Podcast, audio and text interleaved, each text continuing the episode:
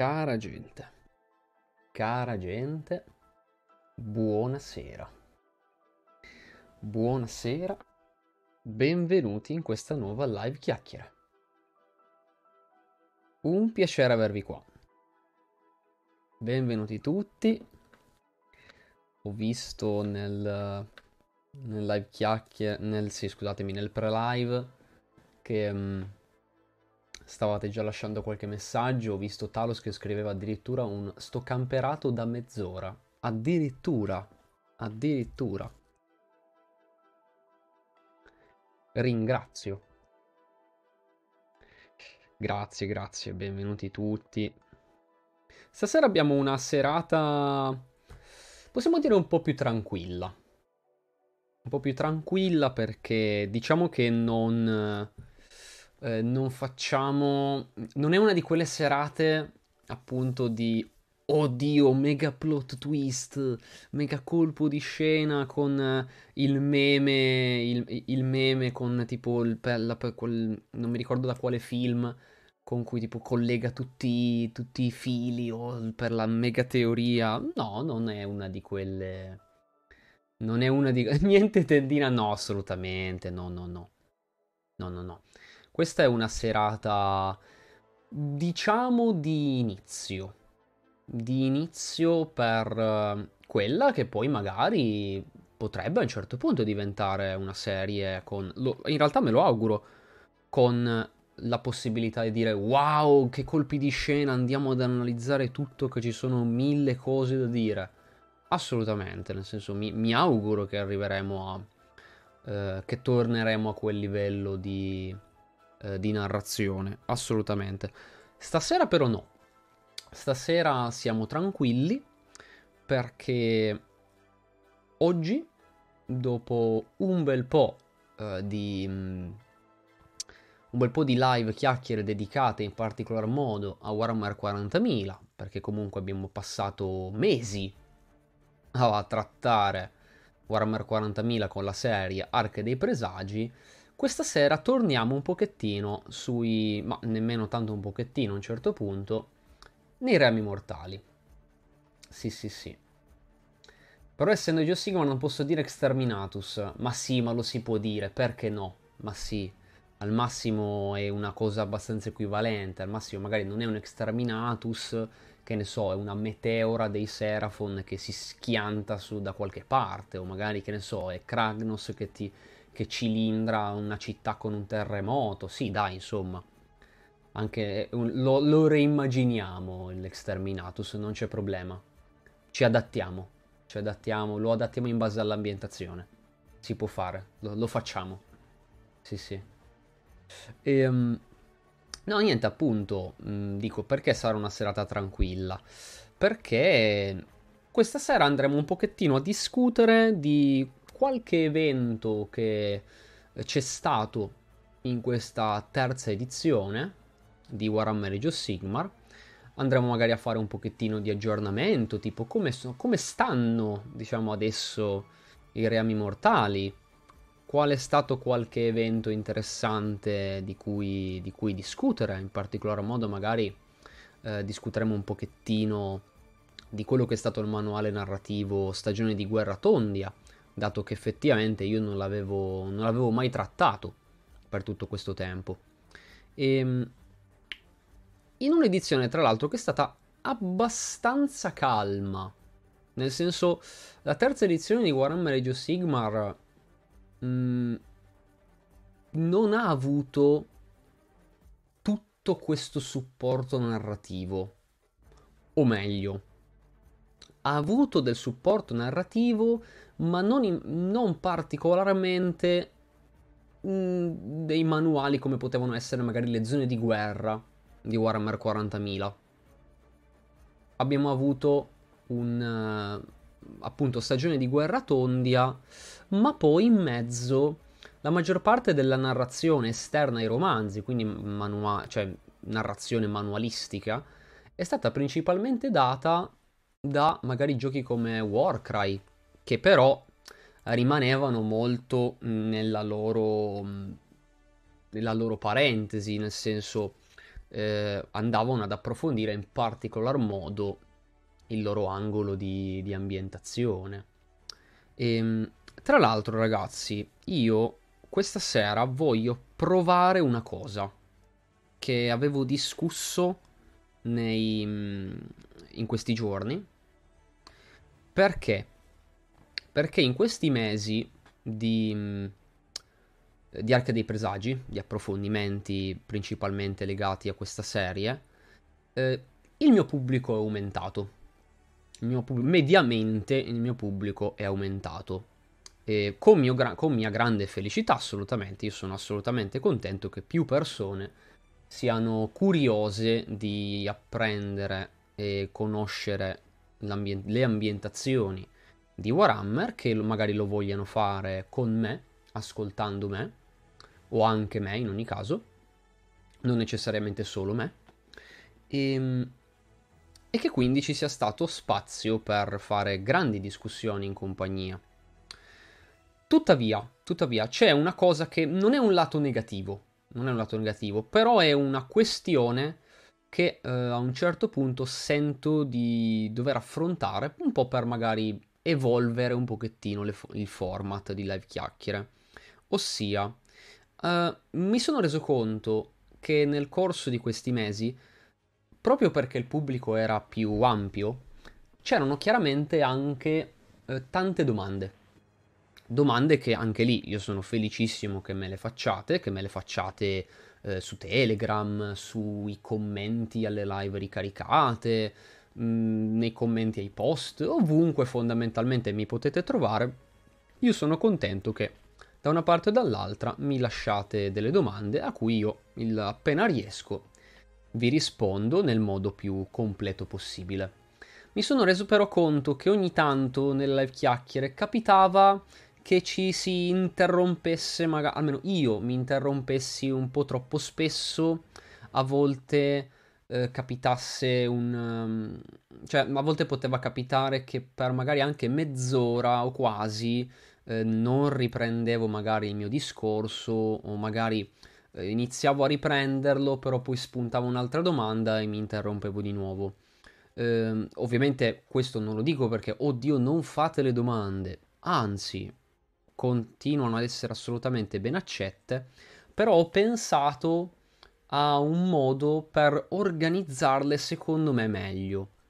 Nel senso, magari io faccio mh, una mia parte di discorso, che può essere anche per... faccio un, un esempio totalmente a caso, magari un quarto d'ora, faccio una, un pezzo, genericamente un pezzo, e poi mi fermo un attimo a vedere che domande potreste aver, eh, aver scritto nel frattempo o se mh, mm, mentre io ho fatto un attimino di pausa avete delle domande che vi sono venute in mente.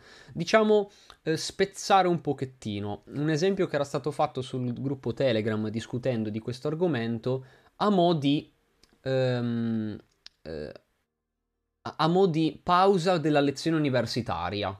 Nel senso, io magari ho fatto un attimo, ho discusso un attimo un pezzo e poi mi fermo con il classico tipo ci sono domande? Cioè, una roba del genere per capirci.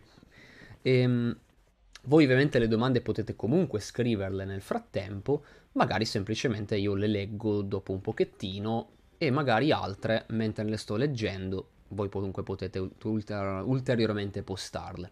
Quindi spezzettare un pochettino al posto di effettuare delle interruzioni in mezzo, fare io mi fermo un attimo e appositamente rispondo a domande già scritte o che arrivano durante queste pause organizzate. Um, secondo me può essere, non dico una soluzione perché non è che fosse un problema, secondo me semplicemente ne esce fuori una discussione un po' più pulita.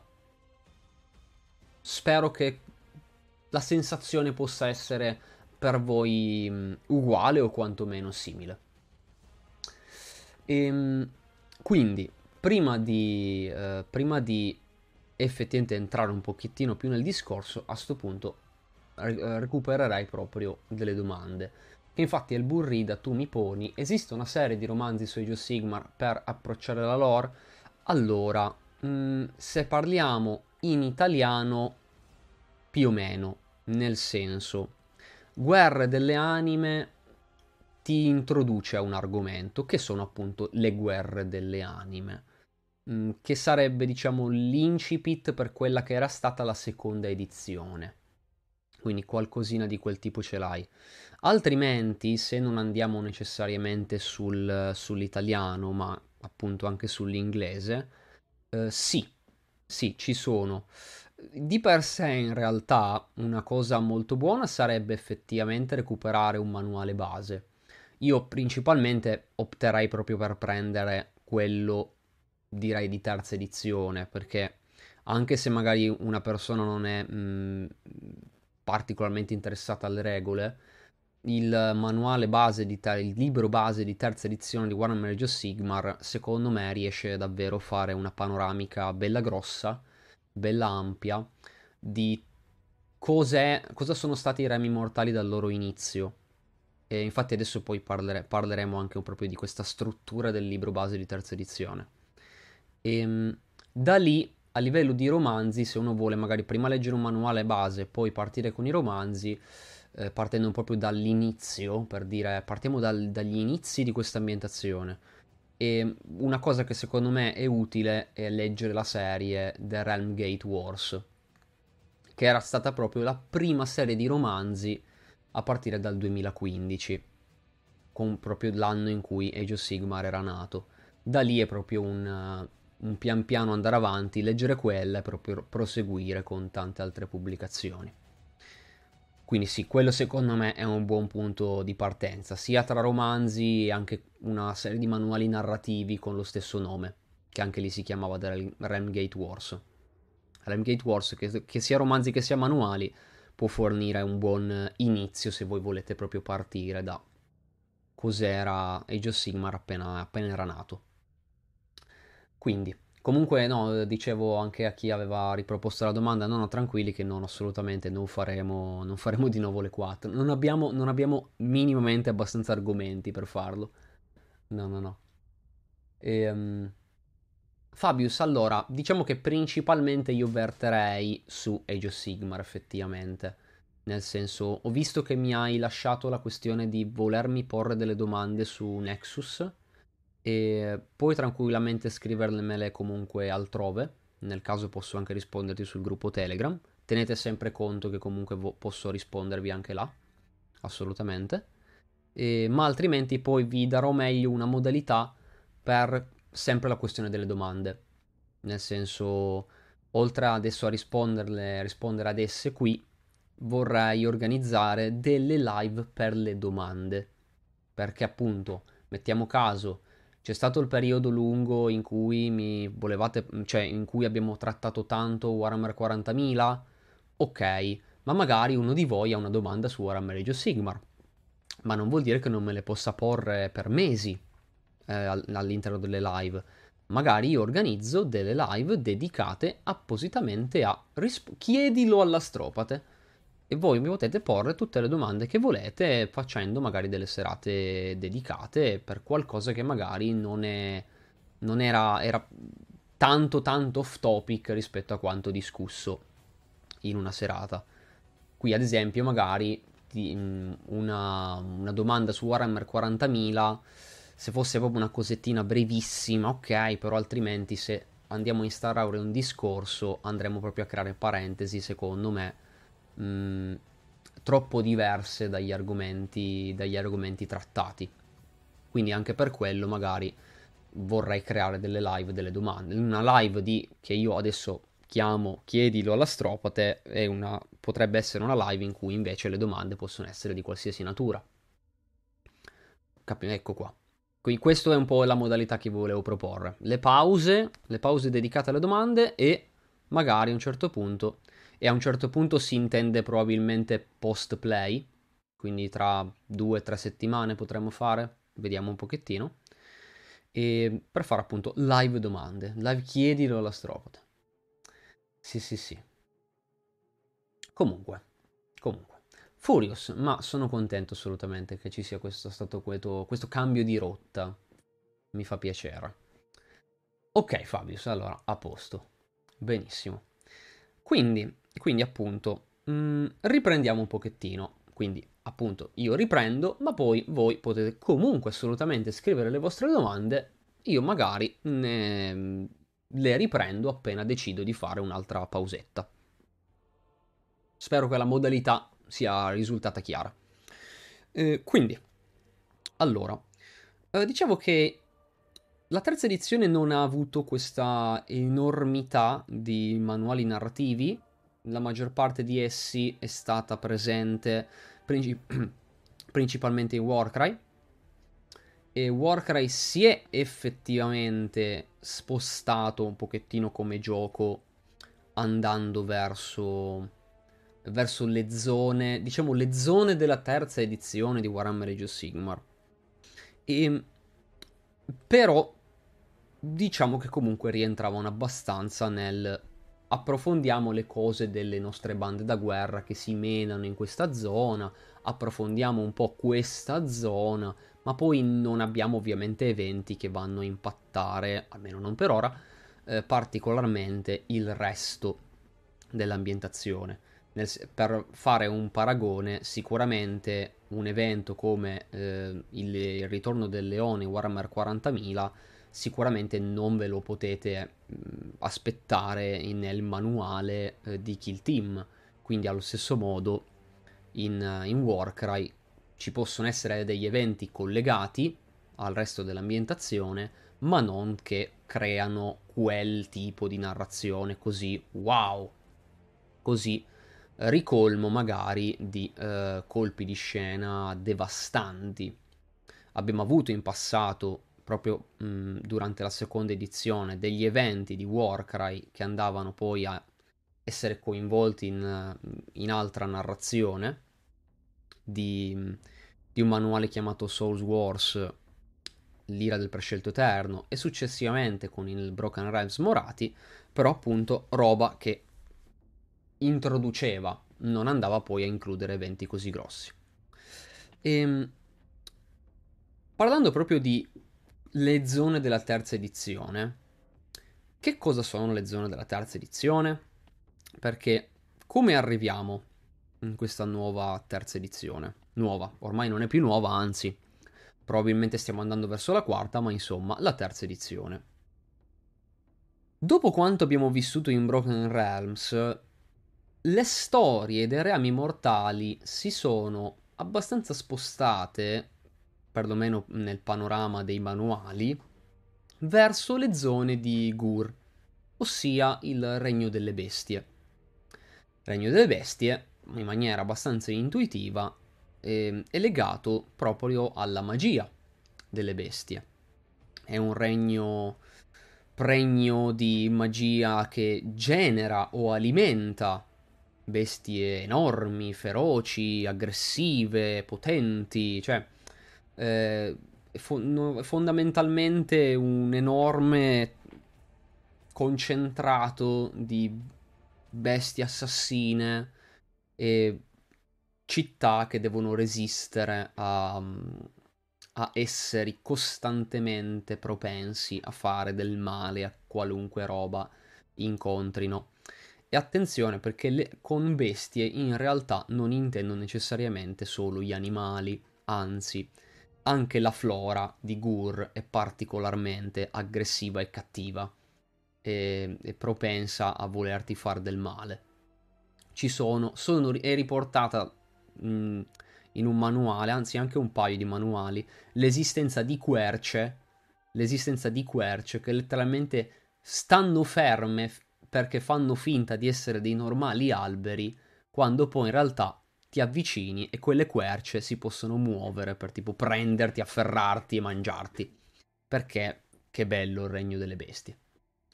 E, um... Sì, un bel serraglio effettivamente, sì sì, quel, roba che potevate magari trovare nello zoo imperiale del vecchio mondo, la trovereste sicuramente qua e anche ben peggio. Sì sì. E, um... Quindi, quindi... Mm, perché ci siamo spostati proprio in queste zone? Perché effettivamente Broken Realms si è concluso proprio qui. Si è concluso sul regno delle bestie, in particolar modo eh, nei dintorni o comunque all'interno della città di Excelsis. La città di Excelsis è una città che ci portiamo dietro dalla prima edizione. La prima edizione. Nel 2017 venne introdotta Excelsis con un romanzo breve molto bellino eh, che ai tempi presi, per, um, presi in cartaceo perché boh, mi ispirava l'idea che fosse una delle prime narrazioni che riguardavano le città, le città di Sigmar. Excelsis è una città che quindi nel corso di questi anni abbiamo visto crescere, con Broken Realms Kragnos, manuale appunto conclusivo della serie Broken Realms, ne abbiamo visto non la distruzione, però ecco, mm, ha visto un assedio in cui se l'è passata, se l'è passata male. Se l'è passata molto male. Quindi evoluzioni interessanti.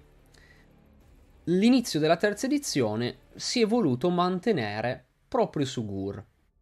Perché comunque non era importante solo il fatto che questa città fosse stata assediata, era importante che l'ultimo manuale di Broken Realms avesse introdotto Kragnos, il, pre- il cosiddetto dio signore dei, dei terremoti. È l'ultimo rimasto della propria, della propria specie. Non ha preso molto bene l'aver scoperto di essere rimasto l'ultimo della propria specie.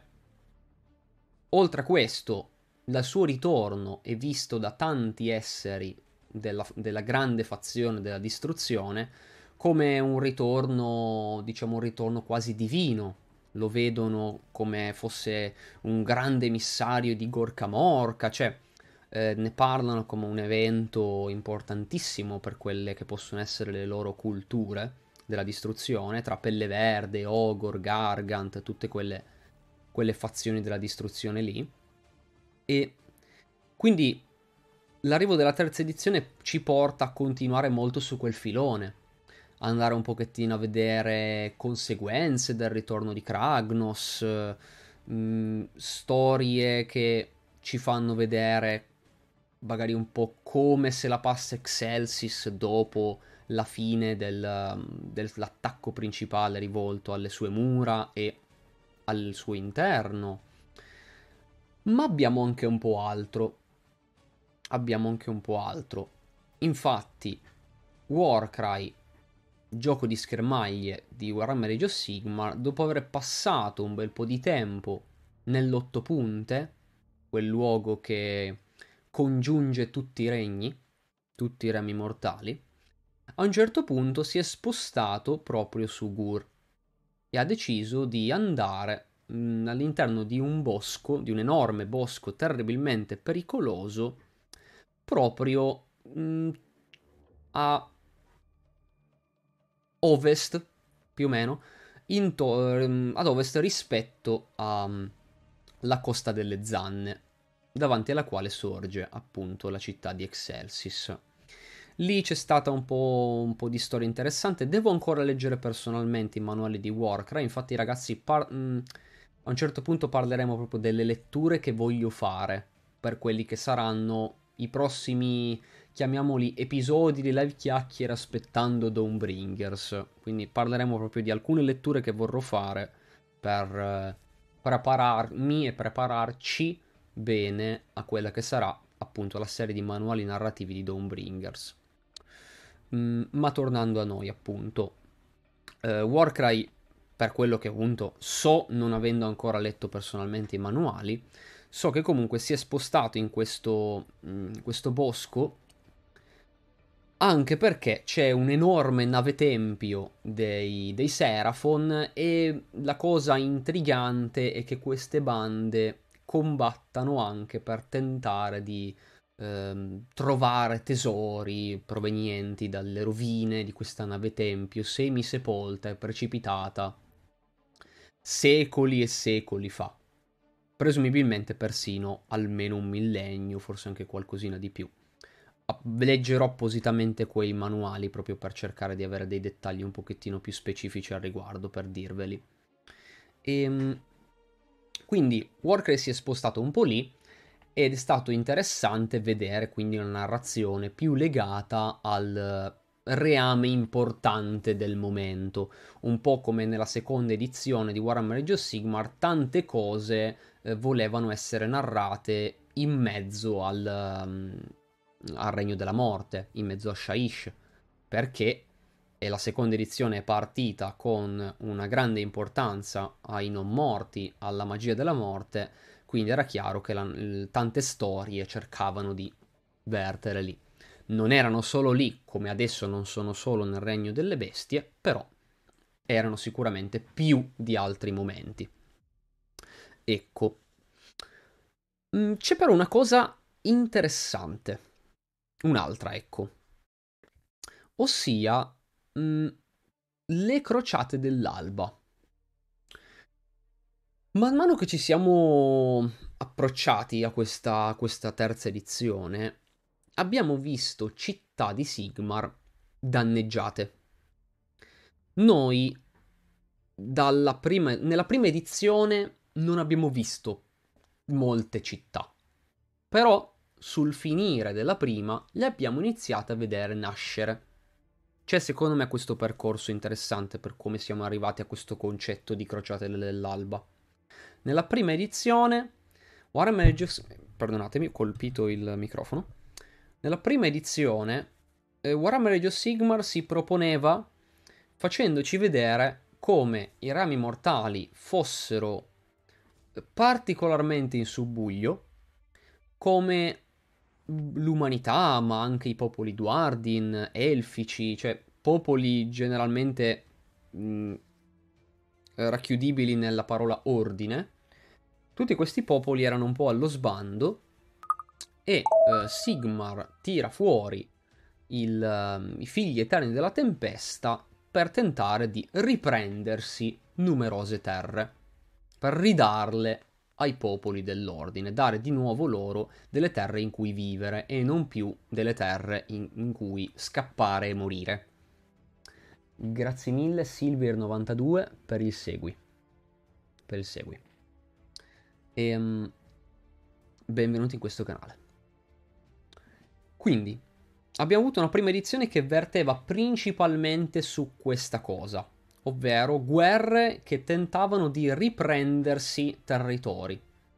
Perché i popoli erano allo sbando, non riuscivano a contrastare il caos o tutte le altre minacce che oltre al caos avevano devastato per cinque secoli, nella cosiddetta età del caos, tutti i rami mortali, eccetto Azir, il regno dei cieli, i cui cancelli passaregni erano stati chiusi e quindi il, re- il regno era rimasto al sicuro e Sigmar aveva potuto iniziare a costruire una soluzione insieme al dio Grugni. Tante narrazioni appunto di guerre finché la fine di queste guerre, appunto le guerre dei cancelli passaregni, hanno portato una situazione un po' più stabile che ha permesso alle storie di questa ambientazione di spostarsi un pochettino sul non solo guerra, ma anche sul far vedere che c'è anche della civiltà da approfondire in questa ambientazione. Mentre prima appunto era difficile averla proprio perché l'ambientazione si proponeva come un non c'è nemmeno lo spazio per la civiltà perché il tutto è allo sbando, dobbiamo prima riconquistarle queste terre. In, alla fine di, di queste guerre fu possibile iniziare a vederle le città. Come avevamo iniziato a vederle? Mm, immagino che comunque man- mm, vari di questi eventi, per chi magari ha vissuto Warhammer of Sigmar dall'inizio, potrebbero essere noti. Però appunto li ripercorriamo appositamente. Eh, nel 2016 noi abbiamo visto una campagna mondiale chiamata eh, Semi della Speranza. Era stata una campagna mondiale in cui i giocatori dovevano tentare di salvare o distruggere tre città nascenti. Erano tre città nascenti nel regno della vita e diciamo che i giocatori appunto dovevano provare a ehm, o essere quelli che dovevano, le dovevano difendere perché queste città stavano nascendo, la gente le stava ricreando, magari tra rovine di città un tempo cadute o terre mai esplorate, mai domate, erano comunque tre città, erano Fortezza Acqua Grigia, la città vivente e il Fenicium. Avevamo quindi degli inizi per dire come stanno, che, che tipo di città sta nascendo in questo luogo qua e noi potevamo appunto essere tra quelli che tentavano di difenderla e aiutare la sua creazione o potevamo essere giocatori che giocavano appunto le partite di questa campagna mondiale tentando di abbatterle. Eh, per un momento è stato quasi sicuro che una fosse mm, che sarebbe, sarebbe morta, diciamo. Però, diciamo, per poco. Per poco, perché due restavano abbastanza al sicuro, ce n'era una, adesso mi sfugge quale esattamente tra, fra le tre. Una era apparentemente condannata, ma mancava davvero poco per, per salvarla. Alla fine mi pare solo nelle ultime due settimane di campagna mondiale, forse persino letteralmente l'ultima, eh, si riuscì ad accumulare abbastanza risultati per, eh, per salvare anche la terza.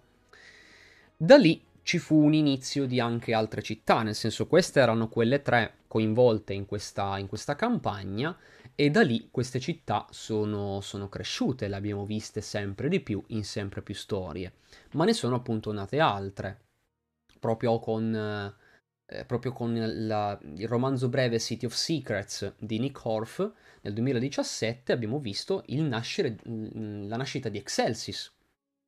E poi abbiamo avuto altro, abbiamo avuto altro, altre città, altre... Mm, altri Mm, insediamenti che pian piano sono cresciuti. Le storie dedicate a città, paesi, qualche insediamento civile non costantemente distrutto o attaccato, pian piano ne abbiamo visti, li abbiamo visti aumentare.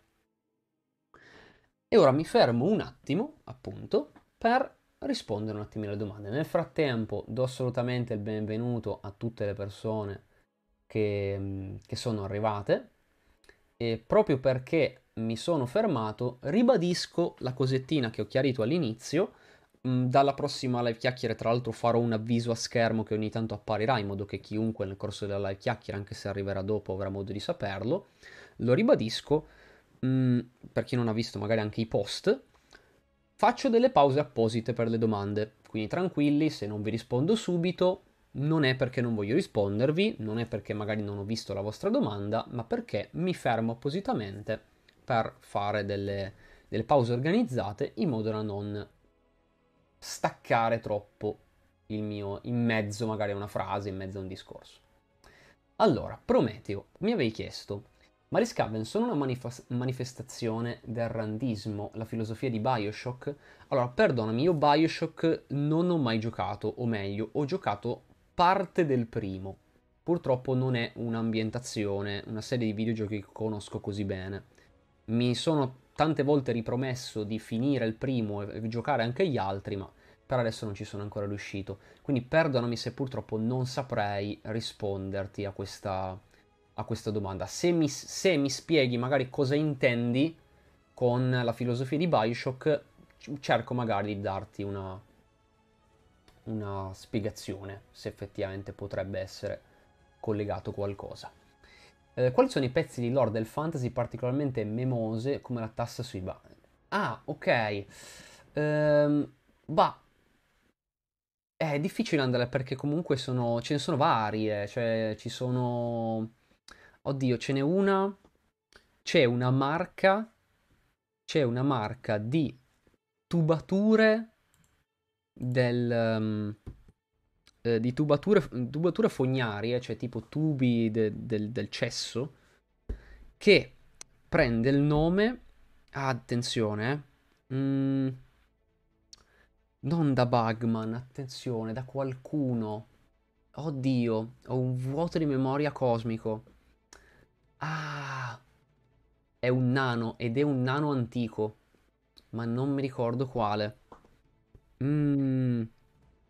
Ora mi, ora mi sfugge, lo, lo, andrò a ricercare perché ora proprio non mi, non mi torna in mente. Ma in un... Uh, Macaison! Grazie il Burrida, bravissimo. Bravissimo il Burrida. Sì, c'è una... Um, c'è letteralmente una, una serie di tubature fognarie nel, delle città, e in particolar modo era, mi pare sempre di Excelsis, che ha, sono le tubature fognarie marca Macaison. Chi è Macaison, ragazzi? Perché, per capirlo anche un po' la cosa perché è divertente, comunque perché è spiritosa, perché Macaison è un personaggio molto vecchio che era apparso ne, nei primi romanzi di Gotrek e Felix e um, Macaiso diciamo che si ipotizza che possa, um, che ne so, un suo, un suo parente un suo, o lui stesso, chi lo sa, essere vivo nei reami mortali. E quando ovviamente uno dei primi segni uno dei primi segni di Macaison nei remi mortali li trovi come il suo cognome e la marca di tubature del cesso, beh, effettivamente, beh, dai. Indizio curioso, insomma, particolare. Ehm, però sì, adesso beh, questa è una che magari appunto mi viene, mi viene in mente così. Andiamo avanti. Allora, parto con la prima domanda da leggere nella pausa. Nell'universo di Joe Sigmar, cosa accade agli spiriti dei defunti? So che vanno in uno degli aldilà nel rame della morte, ma ci rimangono per l'eternità? Come funziona?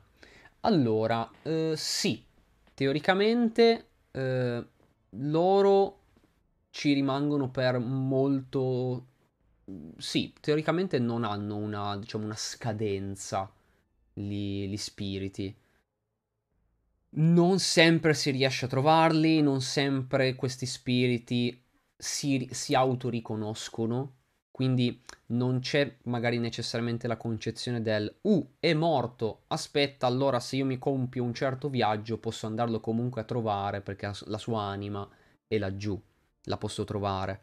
Si parla comunque di un intero reame della morte, letteralmente la superficie del regno della morte è pari numerose volte alla nostra superficie planetaria, letteralmente diciamo pianeta Terra, quindi pensare di trovare un morto specifico è difficile.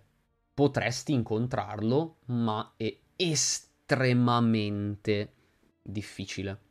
Quindi non... Però assolutamente sì, eh, i defunti, l'anima dei defunti va a finire in, uh, su Shaish, in uno degli aldilà. Gli aldilà come funzionano?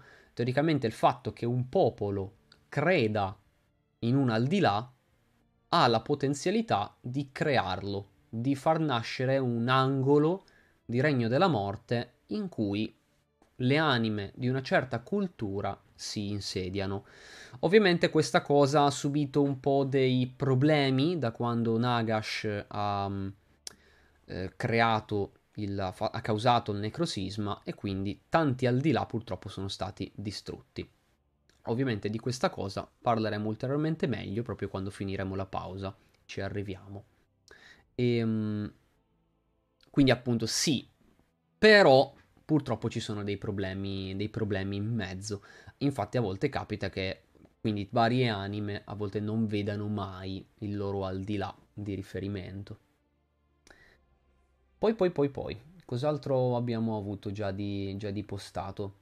C'è pure il tema libero. Allora, mh, mm, come avevo detto prima a Fabius, mh, mm, diciamo che più, più o meno tema libero, nel senso Finora adesso le domande non necessariamente hanno riguardato quanto stiamo discutendo adesso, però rimarrei in campo reami mortali. Per domande che magari riguardano Warhammer 40.000 io vi inviterei o a scrivermele su Telegram o appena possibile vi do gli strumenti adatti a lasciarmeli in un modulo apposito perché almeno potrebbero eh, ricevere risposta in una live di chiacchiere di Warhammer 40.000 o in delle prossime live chiacchiere che voglio organizzare dedicate esclusivamente alla risposta alle vostre domande. Quindi questo per trattare appunto l'idea del, del tema libero, ecco. Mm-mm-mm. Ho detto che non c'era un ristorante. Ah, ok, Ertus, Ertuside, che da una parte mi, cioè, mi dispiace, però, cioè, sono contento che tu sia qua. Però, mannaggia. Mannaggia. Non voglio essere petulante, ma quel posto di Pinori sei solo vittima della furia di Korn. Sì, no, ma fa, assolutamente. È solo che stavo dedicando attenzione alle questioni degli eventi e, del, e dell'organizzazione della chiacchiera. Ma assolutamente nei prossimi giorni lo farò. Solo che non, cerco di non fare troppi post al giorno, ragazzi. Ne faccio magari uno, massimo due solitamente.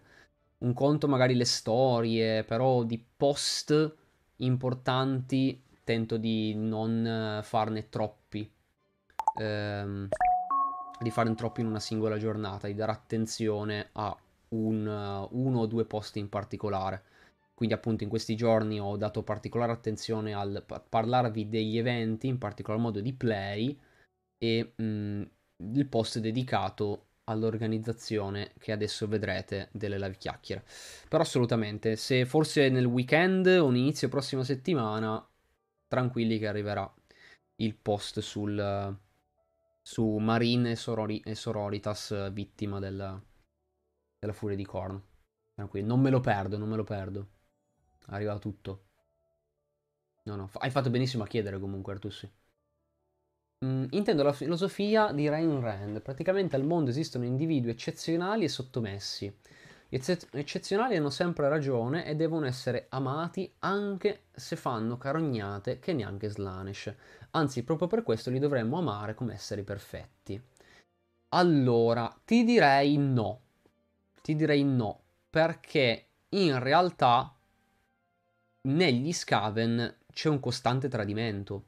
Cioè, non c'è praticamente mai un devono essere rispettati. Cioè, ci sono degli individui che sono considerati eccezionali, ma nel senso di sono quelli al potere in quel momento ma da un momento all'altro qualcuno potrebbe pugnalargli la schiena, quindi non c'è una cosa, eh, non c'è un rapporto di quello al potere fantastico e, be- e, e fichissimo e quello che, a cui nessuno si deve opporre. Anzi, anzi, spesso e volentieri mh, mm, potrebbe essere assassinato domani. Cioè, no, no lassù il fatto di agire in un certo modo, ci sono quelli che stanno sottomessi perché non osano, non osano provare ad opporsi, ma comunque il sentimento di, di il desiderio di tradire, il desiderio di uccidere queste persone che, che sottomettono c'è costantemente. Non c'è l'idea del sì sì è normale pensare che quell'individuo sia eccezionale e non dobbiamo minimamente opporci, perché quello che fa, anche se sembra terribilmente scorretto, in realtà è giusto. Quindi, quindi no, direi di, direi di no. Direi di no. E, um, e direi che per adesso ci siamo? Ah, ma cosa mannaggia sono andato via da lavoro prima? Ah, ok, io pensavo che in generale, dicevo, ma come, non è venuto nessuno? Ah, boh, boh. Ok, quindi appunto... Ah, ok, allora, po- allora ok, allora a posto. Buono così allora. Due live chiacchiere a settimana? Allora, non saprei, per, perché comunque mh, mm, io due giorni li, sto, li, voglio dedicare un po' ad andare avanti nel progetto, del, nel progetto videoludico. Sicuramente a, parlando a lungo termine vorrei arrivare, cioè, mh, mm, prima o poi sicuramente i giochi diminuiranno, perché comunque pian piano li recupererò qua praticamente quasi tutti. Quindi sicuramente un giorno arriveremo al canale della Stropate che dovrà aspettare il nuovo videogioco perché li ha giocati tutti. Però si parla un po' a lungo termine. Quando arriverà quel lungo termine sicuramente potremo, potremo fare anche più di un episodio di live chiacchiere perché ci sarà assolutamente lo spazio per farlo. Però un po' più avanti, ecco diciamo che non voglio solo fare numero, cerco anche di fare delle chiacchiere con cui ho comunque un po' di preparazione, per cui riescano a dare un prodotto d'approfondimento interessante. Eccoci. Quindi, quindi, un film teen americano medio, insomma. Oddio, sì, beh, gli Scaven effettivamente è un, un costante ammazzarsi a vicenda. E, tra l'altro, grazie mille tu sì che non te l'ho detto per i 104 bit. Quindi, quindi mh, mm, concluderei questa breve pausa e riprenderei quanto stavamo, stavamo dicendo. eravamo arrivati al fatto che stiamo vedendo sempre più città. E col vedere sempre più città abbiamo quindi avuto modo di leggere storie con, mh, mm, con reami mortali che potevano adesso essere attaccati in luoghi civilizzati. Quindi si poteva stabilire maggiormente quel tipo di narrazione del o la civiltà viene attaccata perché ora ha dei punti che possono essere attaccati. Prima erano fo- fondamentalmente solo ehm, tribù o praticamente poveri sopravvissuti che tentavano di trovare un rifugio in una caverna o in qualche altro posto in cui non ci fosse un pelle verde o un cornita con un'ascia pronti ad ammazzarli. Ora potevano esserci davvero delle città città che iniziavano ad essere popolate da vari tipi di persone, nel senso c'erano eh, ovviamente figli eterni della tempesta che cercavano di piazzare i loro forti per eh, avere diciamo un avamposto, una sorta di ambasciata per eh, fornire difese alla città. Ma poi anche tanto altro, nel senso Duardin, elfi, umani, a volte anche qualche ogor, eh, mercenario, in particolar modo mercenario.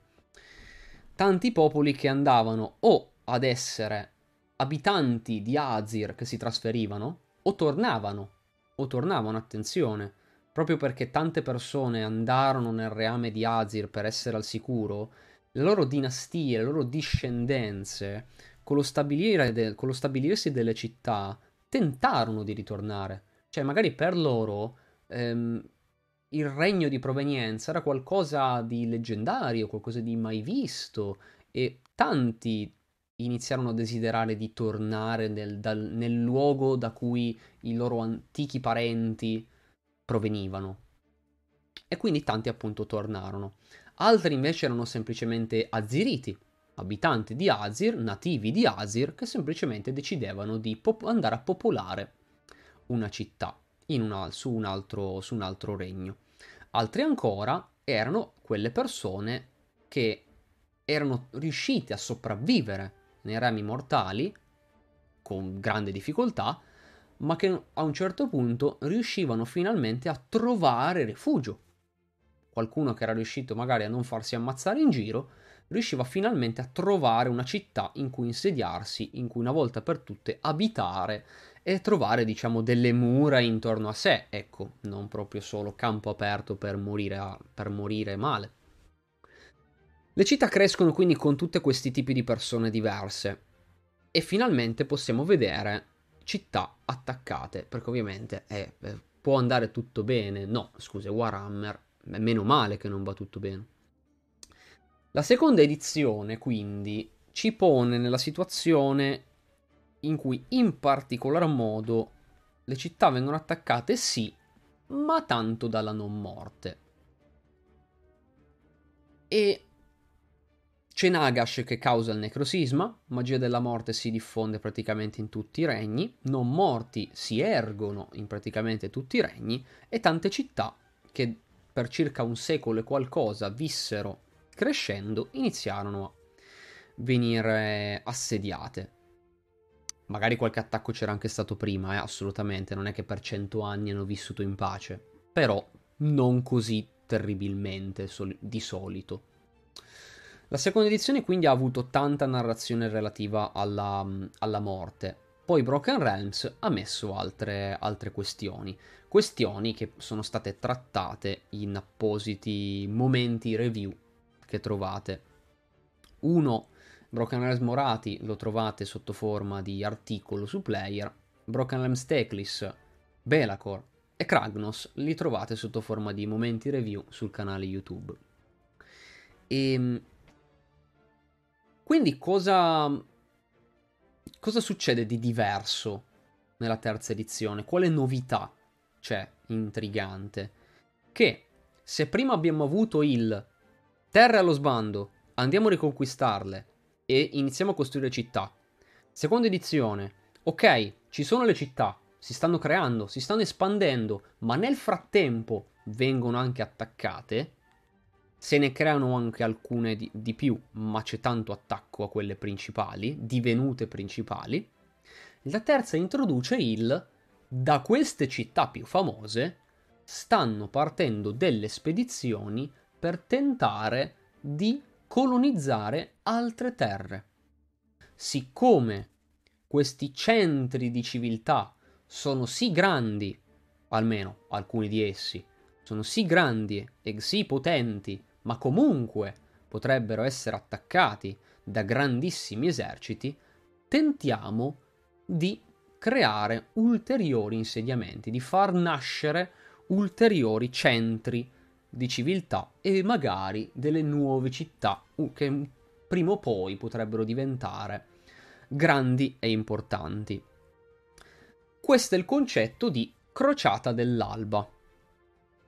Le crociate dell'alba ci vengono proposte all'inizio di questa terza edizione come tentativi di colonizzare terre che magari non sono mai state esplorate o potrebbero anche essere, anche in questo caso, antiche città cadute, antichi territori che forse un tempo avevano già avuto qualche, qualche insediamento civile, ma ora non ce l'hanno più, proviamo a eh, ricrearne uno.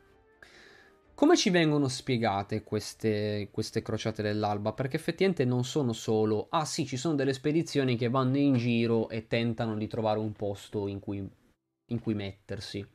La cosa è molto interessante perché nel manuale base ci spiegano proprio tutti i dettagli, tutti i passaggi con cui una crociata dell'alba deve nascere, perché deve essere comunque uno spostamento organizzato e come viene organizzato? Perché deve essere sia qualcosa, cioè viene organizzato sia in maniera militare, ma anche in maniera di dover comunque stabilire qualcosa per delle persone che dovranno vivere nel territorio scelto. Innanzitutto, come viene scelto il luogo? Il luogo non viene scelto all'inizio, loro partono alla ricerca. Quando pensano di trovarlo è perché quel luogo è solitamente non un luogo magari, che ne so, una collina che potrebbe fungere da posto ben difendibile, cioè non è tanto una questione geografica la scelta che una crociata prenderà, ma è una scelta solitamente legata a centri geomantici. I centri geomantici sono linee o comunque linee geomantiche sono punti in cui la magia scorre molto potente. È una cosa che era possibile vedere anche nel vecchio mondo. Anche nel vecchio mondo, nel mondo che fu, la magia scorreva e c'erano appunto delle, linee, delle linee geomantiche e punti in cui c'erano diciamo degli snodi, dei punti in cui le linee geomantiche si incontravano e creavano dei, dei fulcri, dei punti veramente in cui la magia scorreva forte. Nel vecchio mondo spesso questa cosa era nota ai popoli dell'Albion e di Atelloren, infatti erano principalmente proprio gli abitanti di Albion e gli elfi silvani a indicare i punti di maggiore concentrazione magica delle linee geomantiche. Gli abitanti dei remi mortali invece tentano di trovare questi punti proprio perché maggiore concentrazione magica può significare un punto in cui questa magia può essere utilizzata e sfruttata per creare una città. Canalizzare questa magia può servire a far funzionare una miriade di tante cose utili alla civiltà. Come si muovono, cioè cosa, cosa serve portare in queste... Eh, cosa serve portare in queste, in queste spedizioni, in, questi, in queste crociate dell'alba? Sicuramente ci sono appunto degli eserciti, ci sono eh, figli eterni della tempesta che potrebbero essere eh, facenti parte di una schiera che già era difesa della città da cui è partita la crociata stessa e magari una parte di questa schiera, magari una camera o alcune camere in base alla dimensione della crociata, comunque dei figli eterni, qualsiasi sia il loro numero, si spostano per difendere questa spedizione. Ma non sono soli, insieme a loro ci sono tante altre componenti militari, ci sono interi, interi reggimenti di eh, Gilda Libera, quindi umani, umani normalissimi, tantissimi reggimenti che potrebbero, almeno quelli che sopravvivranno, difendere il potenziale nuovo centro, centro di civiltà, la nuova città che crescerà. Ma ci sono anche elfi, ci sono anche, ci sono anche Duardin, Duardin che potrebbero essere sia tra gli spodestati, ovvero i, i, i nani un po' più, i Duardin un po' più classici, che vivono nelle città di Sigmar, ma possono anche essere parte magari dei, eh, dei culti dei pirosventratori, soldati per eh, qualche contratto o anche loro perché potrebbero avere già degli accordi con la città di partenza. Stessa cosa i Caradron, anche i Caradron hanno visto ehm, molte opportunità con le crociate dell'alba perché chiaramente possono aiutare facendosi pagare. Perché mentre i pirosventratori comunque cercano di più loro che potrebbe collega- essere collegato al loro, al loro, dio Grimnir, i Cardron invece l'importante è che sia, che sia ricchezza, loro la vedono come un'opportunità, dice beh noi vi possiamo dare le nostre navi, i nostri trasporti trasporti che comunque sono armati e quindi che sia di spazio per trasportare cose, che sia per difendervi da una parte o dall'altra, possiamo esservi utili. Infatti nell'immagine che vedete di sfondo della live potete benissimo vedere che nei cieli ci sono proprio svariate, svariate navi dei Caradron che si spostano insieme a una crociata. Anzi, proprio tu, guardando tutta l'immagine che ho io dietro di me, quella che appunto potete vedere è proprio una, una crociata dell'alba che sta partendo, sta partendo, portandosi dietro, come potete vedere, tanta gente, tanta gente e tante cose. Cioè, ci sono una cosa sicuramente importante, ad esempio, è un grande stendardo della crociata, perché se da una parte abbiamo appunto tutta la componente militare, che, dove sia difendere la spedizione stessa, che poi eventualmente difendere il luogo che verrà scelto, c'è comunque tutto il resto che deve comporre una, una crociata dell'alba. Abbiamo quindi eh, tutte le persone che potrebbero essere civili, quindi proprio persone che hanno bisogno appunto di essere già difese nel corso dello spostamento, ma anche tante altre cose che saranno utili come edifici. In particolar modo, le crociate portano con sé dei metaliti. I metaliti sono un fenomeno, un fenomeno naturale nei rami mortali, ovvero rocce fluttuanti. A causa anche lì di eh, poli magnetici creati proprio dai flussi magici, ci sono delle rocce a volte intere isole, che fluttuano. È in realtà anche lì un fenomeno che era già possibile vedere nei, mm, nel vecchio mondo, perché anche nel vecchio mondo era, esistevano, anche se davvero poco approfondite, delle isole fluttuanti. Però appunto è sempre stato un argomento davvero poco poco poco toccato le primissime cose risalgono addirittura al manuale base di terza edizione di Warhammer Fantasy del eh, 1987. Lì ad esempio c'erano almeno due illustrazioni di John Blanche che rappresentavano isole fluttuanti e navi volanti. Però appunto è sempre stato un aspetto poco poco toccato. Mm, in Erami Mortali invece c'è stato modo di vederli maggiormente, un approfondimento un po' più un po' più concentrato sull'idea di cosa succede, come è possibile, come, ci, come nascono queste isole fluttuanti. Nascono proprio dal fatto che eh, grandi terre potrebbero essere, essersi elevate a causa proprio di flussi magici che creano un magnetismo magnetismo opposto, al posto di fungere, diciamo, eh, da trazione, allontanano, allontanano queste terre facendole volare.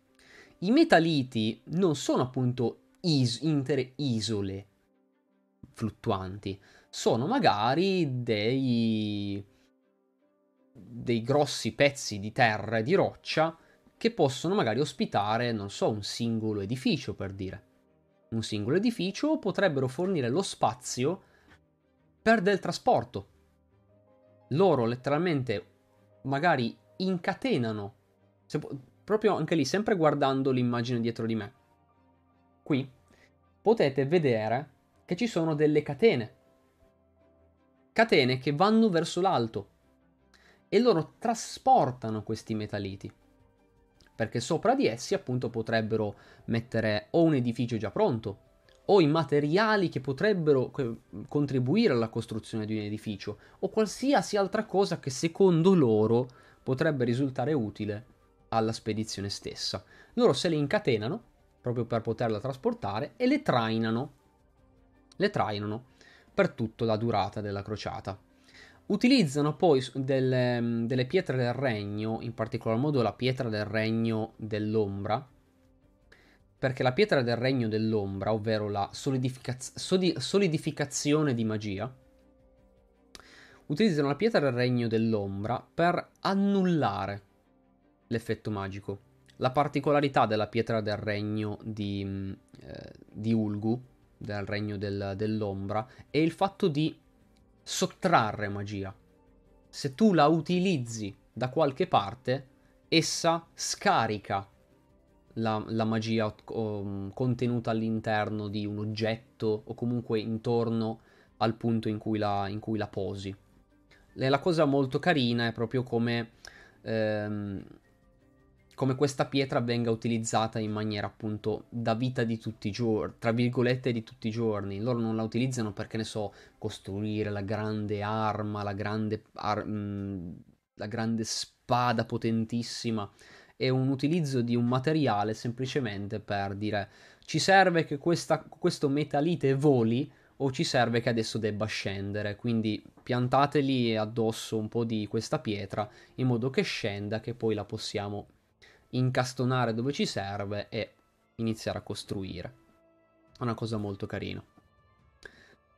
Quindi i metalliti sono sicuramente descritti come una cosa importante, perché fungono proprio da trasporto di molte, molte, molte cose.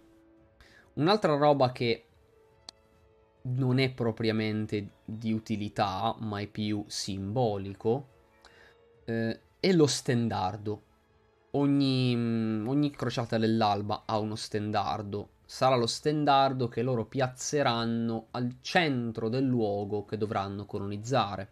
Sarà sia il simbolo che magari anche certe persone potrebbero portare su di sé per rappresentare la loro appartenenza a questa crociata. A un certo punto potrebbe diventare il simbolo o la base per il simbolo della nuova città. Inizia, diciamo, a creare un'identità per questa crociata, ma anche per quello che potrebbe a un certo punto diventare un popolo. Gli dà già un simbolo, un qualcosa per riconoscersi come unità, come qualcuno che non siamo solo singoli individui che vanno nella stessa direzione, ma siamo qualcuno che insieme ehm, siamo raggruppati da questo simbolo. E Ok, stavo leggendo un attimo la chat cosa stavate facendo, che comunque io tengo d'occhio se ci sono ulteriori domande per quando faccio la pausa.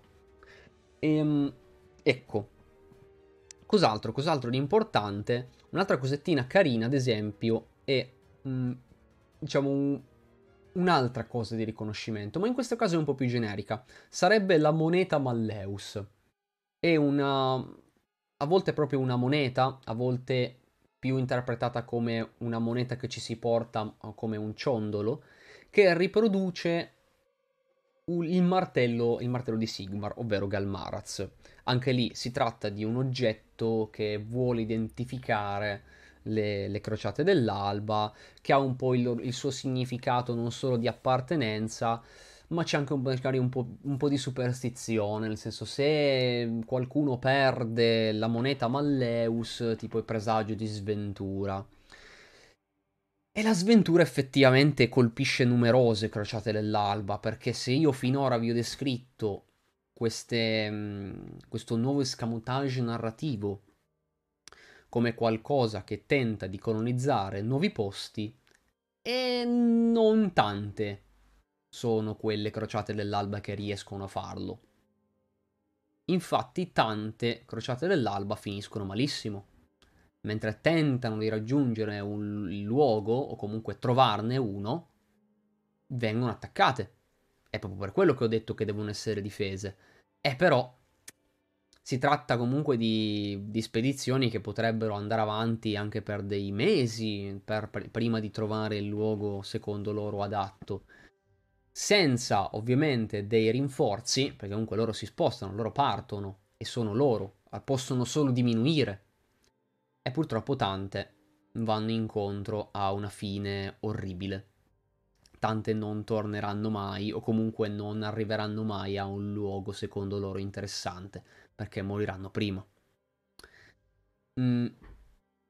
La terza edizione quindi ha cercato di introdurre questo tipo di storia, ovvero narriamo queste crociate dell'alba. Quindi ci sono stati racconti che ne hanno fatte partire, racconti che ci hanno fatto vedere magari la fine di una crociata dell'alba che è andata verso la sua totale distruzione, qualcuno che magari le cita per dire sì esistono e ne è partita un'altra, le stanno facendo. Mm, numerosi manuali di terza edizione fanno il loro riferimento a come hanno reagito alle crociate dell'alba, hanno avuto a che fare con alcune crociate dell'alba, cioè sono proprio un argomento importante e quindi tante fazioni ruotano attorno ad esse, comunque ne fanno menzione, anche solo per farci capire un po' cosa fanno rispetto ad esse.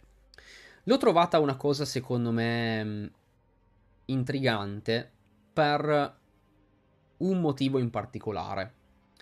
Una cosa che mi piace molto dei Remi Mortali di Joe Sigmar è che noi li vediamo crescere. Cioè, noi il suo crescere o il suo essere distrutti in certe parti lo vediamo nel corso del tempo. Cioè, arrivando proprio a quel punto che dicevo prima della composizione del manuale di terza edizione, mi piace molto che quando io vado a leggere la sezione d'ambientazione del libro base, io in un certo senso sto ripercorrendo tutti gli anni del gioco.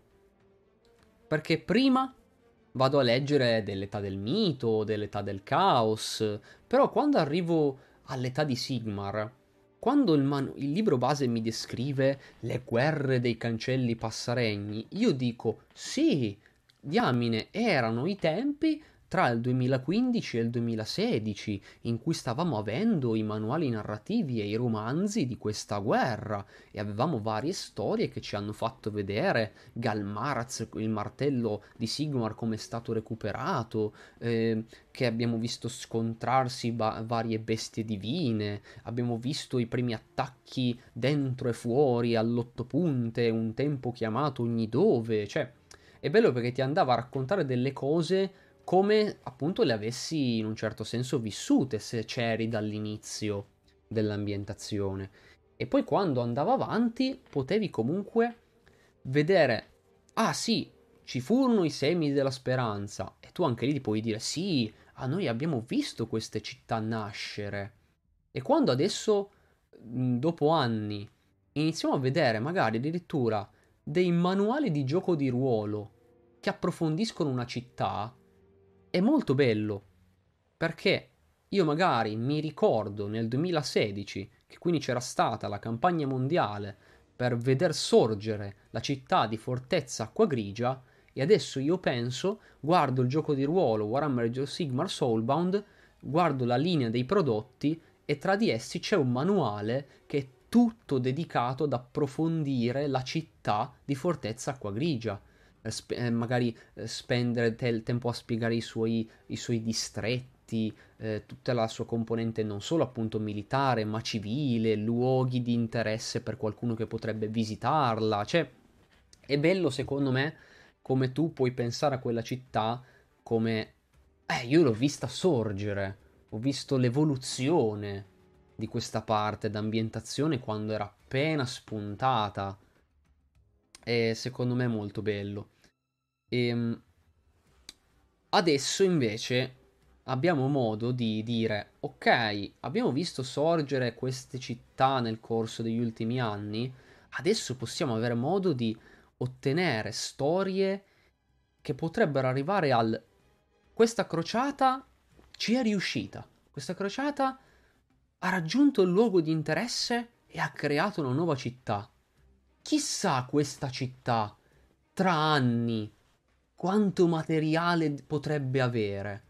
Magari adesso avremo un, una città appena nata con un nome appena menzionato in un manuale e chi lo sa se tra 5-6 anni non abbiamo anche lì un, manuale di un gioco di ruolo che ci spiega mh, mm, tutto su una città che adesso è prospera, è grande e a un certo punto però potrebbe anche essere attaccata da qualche fazione che tenta di distruggerla. C'è, mm, c'è una, una sensazione, secondo me, almeno a me piace molto, di evoluzione della narrazione. E cro- le crociate dell'alba, secondo me, possono portare a nascita di altri punti di narrazione di, che potrebbero essere espansi mo- potenzialmente moltissimo. Mm. Ora, le crociate dell'alba sono importanti non solo perché la terza edizione le ha volute rendere un argomento importante, ma perché noi quest'anno avremo proprio un, un arco narrativo, una nuova serie di manuali narrativi che vorrà proprio approfondirci due crociate dell'alba, che però sono lontane da quanto abbiamo visto ultimamente. Parliamo quindi prima di che cosa abbiamo visto ultimamente. E ora mi fermo un attimo perché voglio vedere se c'è qualche domanda che mi sono perso o che volete fare rispetto a quanto discusso. Po, po, po. Allora.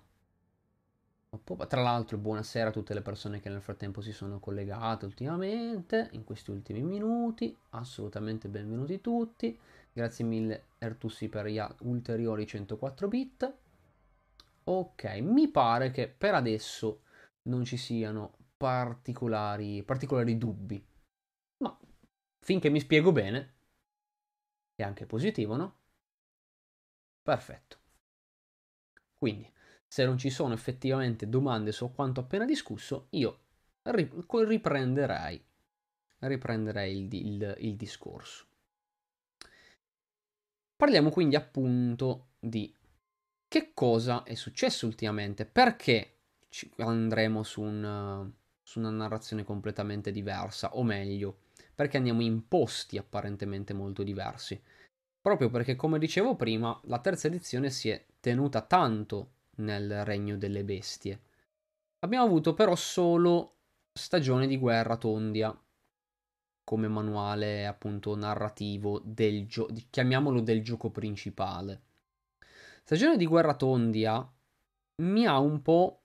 Mm, cioè, complessivamente non mi è dispiaciuto come manuale, però sicuramente non mi ha dato eh, quello che magari potrebbe avermi dato mh, mm, non un manuale di Broken Realms, perché secondo me paragonarlo con Broken Realms è un paragone ingiusto, perché Broken Realms, come a, mh, mm, pa- parallelamente Arca dei Presagi per Warhammer 40.000, vuole essere un, vuole essere un arco narrativo importante, cazzuto, pieno veramente di, di roba grossa, eh, non solo a livello di colpi di scena, ma anche proprio partecipanti importanti, cioè vuole, è un livello completamente diverso di storia. Eh, però, ad esempio, non mi ha dato, secondo me, la, stesso livello che potevo trovare in un bel manuale delle zone di guerra di Warhammer 40.000 di non edizione, per fare appunto un, un equivalente. I manuali che escono durante l'edizione, non per finirla, non per farne la conclusione. O, o per non fare un paragone necessariamente con Warhammer 40.000, secondo me non è comunque stato al pari di, del manuale che venne pubblicato in mezzo alla seconda edizione, o appunto il già citato Soul Wars l'ira del prescelto eterno. Soul Wars l'ira del prescelto eterno aveva tirato fuori una storia bella interessante, bella importante e capace anche di tirar su degli argomenti che poi diventavano ulteriormente importanti dopo. Qui diciamo che abbiamo avuto un po' una continuazione al set base, nel senso il set base di terza edizione vedeva scontrarsi eh, i nuovi figli eterni della tempesta con le nuove armature resistenti ai cieli maledetti che rischiavano e rischiano ancora in un certo senso di impedire la loro resurrezione e eh, la fazione dei crudelazzi, dei cruel boys, eh, pelle verde particolarmente adattatisi all'ambiente ehm, paludoso di certe zone del regno delle bestie. Abbiamo, vis- abbiamo visto quel combattimento e Stagione di Guerra Tondia ha voluto continuare quella storia, tant'è che rivediamo almeno un personaggio apparso proprio all'interno della storia del set base. Quindi sì, carino, ci sta, voler continuare la storia, del, la storia del set base, effettivamente è una cosa che mi fa piacere. Però è stato abbastanza normale come evento, è stata una storiella, una storiella che ho apprezzato, ma che non mi ha particolarmente stupito. La cosa che posso dire che mi sia piaciuta di più del manuale non era stata la storia, ma la componente di spiegazione del, di Tondia perché appunto uno dice, voi adesso mi potreste dire, che cacchio è Tondia comunque? Tondia è un continente di, del regno delle bestie. È un continente anche considerato il più grande, il principale. Ed è proprio nel continente di Tondia che sorge la città di Excelsis. Tondia quindi è anche il luogo tra l'altro in cui si sono spostate proprio le, le storie di Warcry appunto, sempre lì andavamo a ruotare. Quindi la cosa che mi, piaci- mi, è piaciuta di più non è stato tanto il uh andiamo avanti con la storia del set base, ma la cosa che mi era piaciuta di più era che mi spiegava Tondia, mi spiegava il continente. Cioè, il manuale riusciva maggiormente ad essere un manuale d'ambientazione più che un manuale che voleva raccontarmi una trama. È stato sicuramente magari un po' sperimentale, perché effettivamente comprendo l'idea che questo manuale si chiamasse Stagione di guerra Tondia. Non si chiamava Broken Realms Morati, che dici, ah sì, Broken Realms mi racconta una storia in cui Morati è un personaggio principale. Non si chiamava Stagione di guerra Indrasta, ovvero la nuova figlia eterna della tempesta che è uscita con il volgere della terza edizione. Cioè, la storia coinvolge Indrasta, ma non è quella sul titolo. Non è quella che deve fare da padrona di tutto, di tutto il manuale. Mi hanno dato delle cose sue di caratterizzazione che mi sono anche piaciute, ovvero il suo essere molto più distaccata, apparentemente non il perfetto esempio da seguire, ma anzi una persona che, nonostante sia la grande comandante, la prima cacciatrice di Sigmar, è comunque un personaggio che è stato recentemente toccato molto dalla riforgiatura e quindi priva di alcuni ricordi, priva di alcune emozioni. C'è un, proprio il personaggio che rivediamo dal set base che si chiede cosa ne sia di Indrasta, di, delle Indrasta che conoscevo un tempo. Quindi tutto sommato carino. Però le cose più belle, appunto, sono state le cose che mi andavano a spiegare, tipo la fauna e la flora di Tondia. Quella è stata molto bella perché mi ha ricordato magari altri manuali eh, che tentano di spiegarti la geografia e non proprio l- raccontarti una storia, appunto. Quindi bellino, bellino, devo dire che non mi dispiacerebbe vedere altri manuali simili. Però c'era una cosa che mi aveva stupito. Stagione di Guerra Tondia è descritto come il primo manuale di una serie. Se voi leggete la pagina del sito di Stagione di Guerra Tondia o andate a leggere la prima pagina, l'introduzione, c'è scritto Stagione di Guerra Tondia è il primo libro in una serie. Adesso ve lo vado a prendere proprio per il pezzo. Eh, Stagione di Guerra Tondia è il primo in una serie di libri che raccontano il conflitto in atto nei reami mortali. Ok. E infatti, poi dopo si spiega, dice, una parte è, è Sourcebook, ovvero libro appunto di lore, d'ambientazione, parte storia e parte espansione delle regole. Quindi dico, si propone appositamente come manuale che non vuole essere come altri, ma voler essere un po' ti spiego i luoghi, ti spiego i luoghi, ti faccio proprio da quasi un manuale che potrebbe più servirti per essere per giocare di ruolo. Parte una storia e parte, e parte appunto regole. Però non è stato il cioè sì è stato il primo, ma non c'è ancora un secondo. E anzi, adesso deve partire un'altra serie, cioè deve partire appunto Dawnbringers. Ci doveva essere un secondo?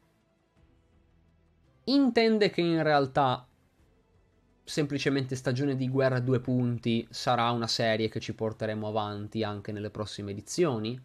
Magari la quarta edizione di Warhammer Age of Sigmar si sposterà da un'altra parte, renderà importante eh, un altro regno e quindi avremo stagione di guerra continent- un continente che è di quel regno possibile però non lo so mi era sembrato vi dico che mi era sembrato un pochettino strano che era, si era proposto come primo libro di una serie quindi penso io come presumo anche numerose altre persone si aspettavano di vederne un secondo addirittura un terzo nel corso della terza edizione Boh.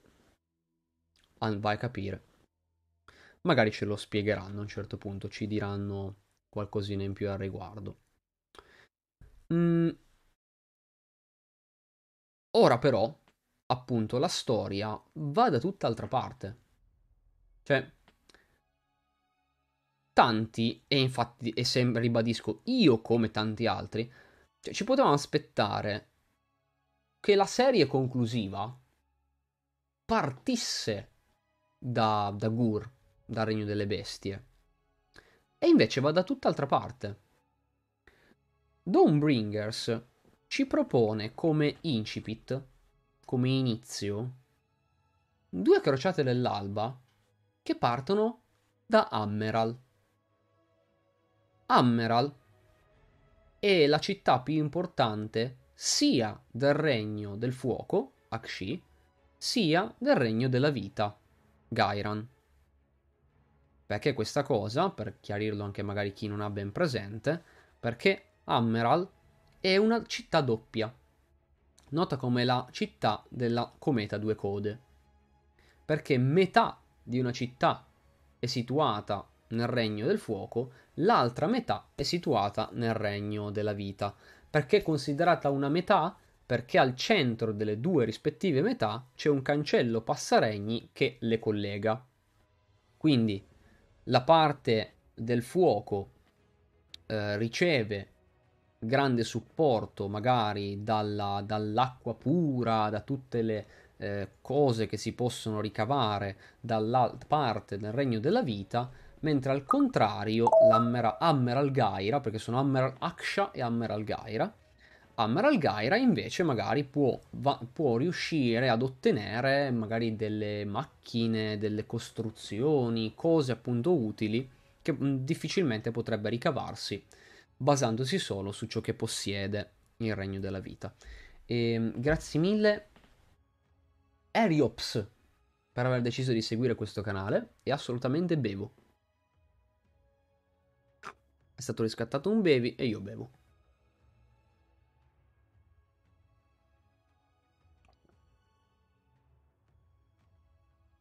Ora un po'.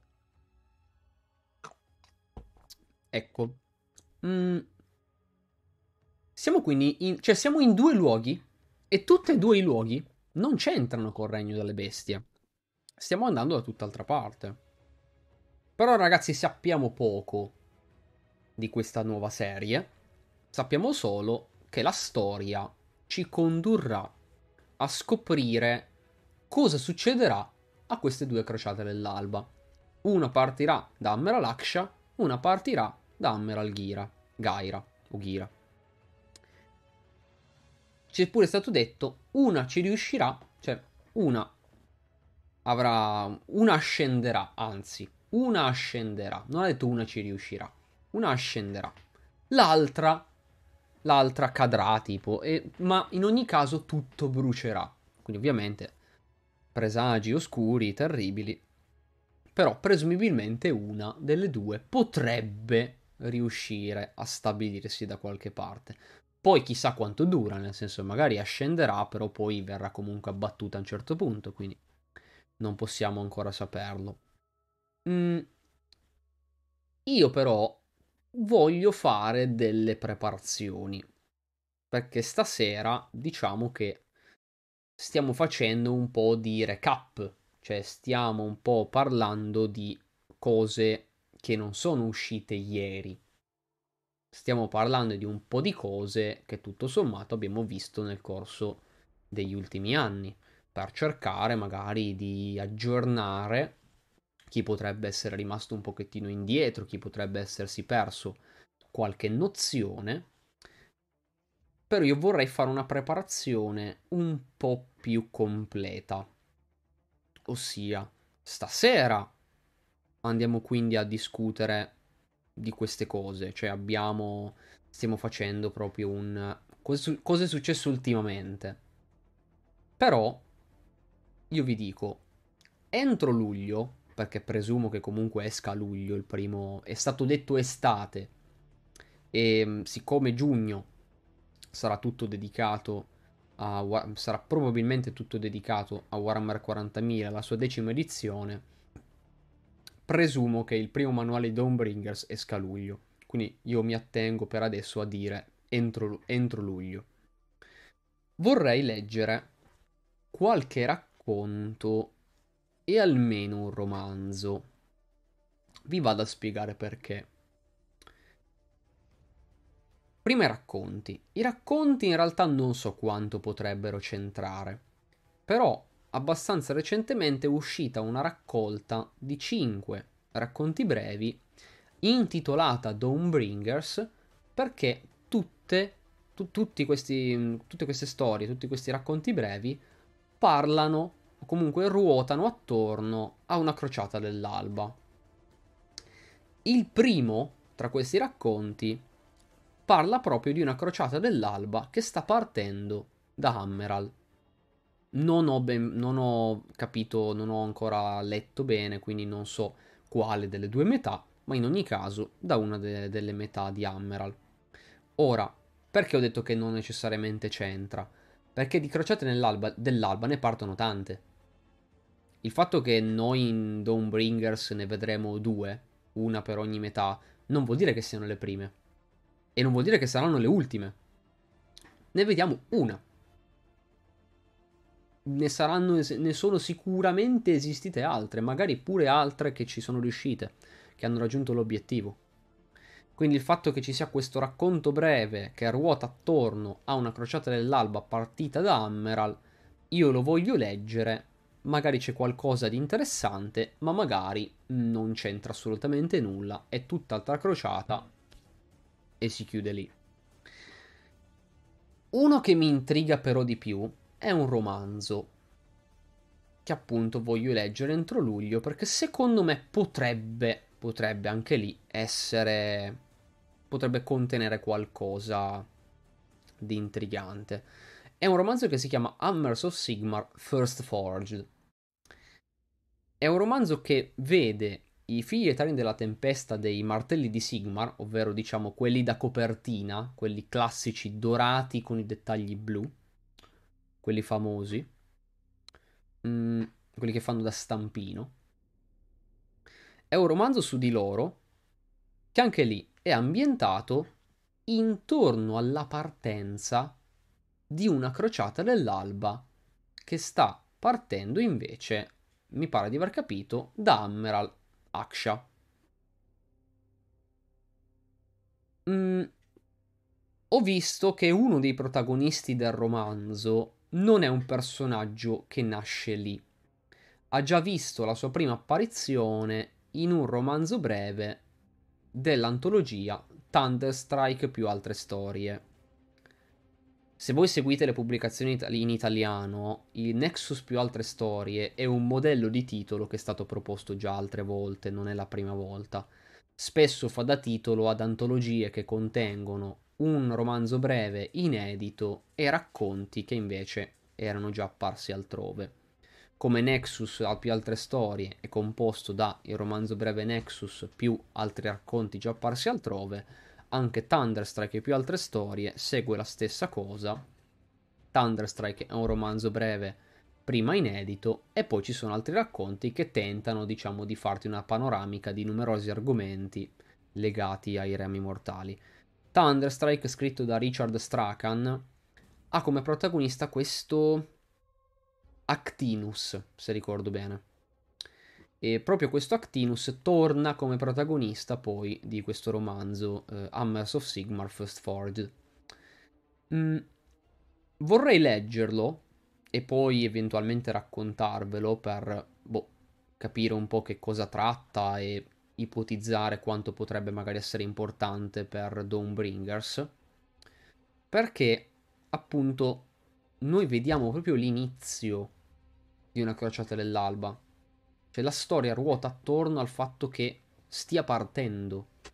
Ma poi non è che primi capitoli parte e poi vediamo la crociata che va avanti. Tutto il romanzo sembra essere mh, mm, tutto contenuto all'interno del periodo in cui stanno preparando la partenza della crociata. Ora, la crociata che stanno preparando è quella che vedremo in Dawnbringers Vorrei tentare di capirlo, perché magari non è quella. Ma sarei curioso di leggerlo per provare ad individuare dei punti. Io non dubito del fatto che man mano che ci avviciniamo all'uscita del primo manuale, ba- cioè del primo manuale narrativo, come al solito ci danno dei dettagli. Ci danno dei dettagli su che cosa racconta quindi questo manuale. Ovviamente andatevelo a leggere, però intanto vediamo qualche indizio qua e là. Se magari io mi leggo sto romanzo in più, e appunto poi ne parliamo, secondo me abbiamo maggiormente modo di capire e eventualmente individuare delle informazioni che potrebbero essere chiave.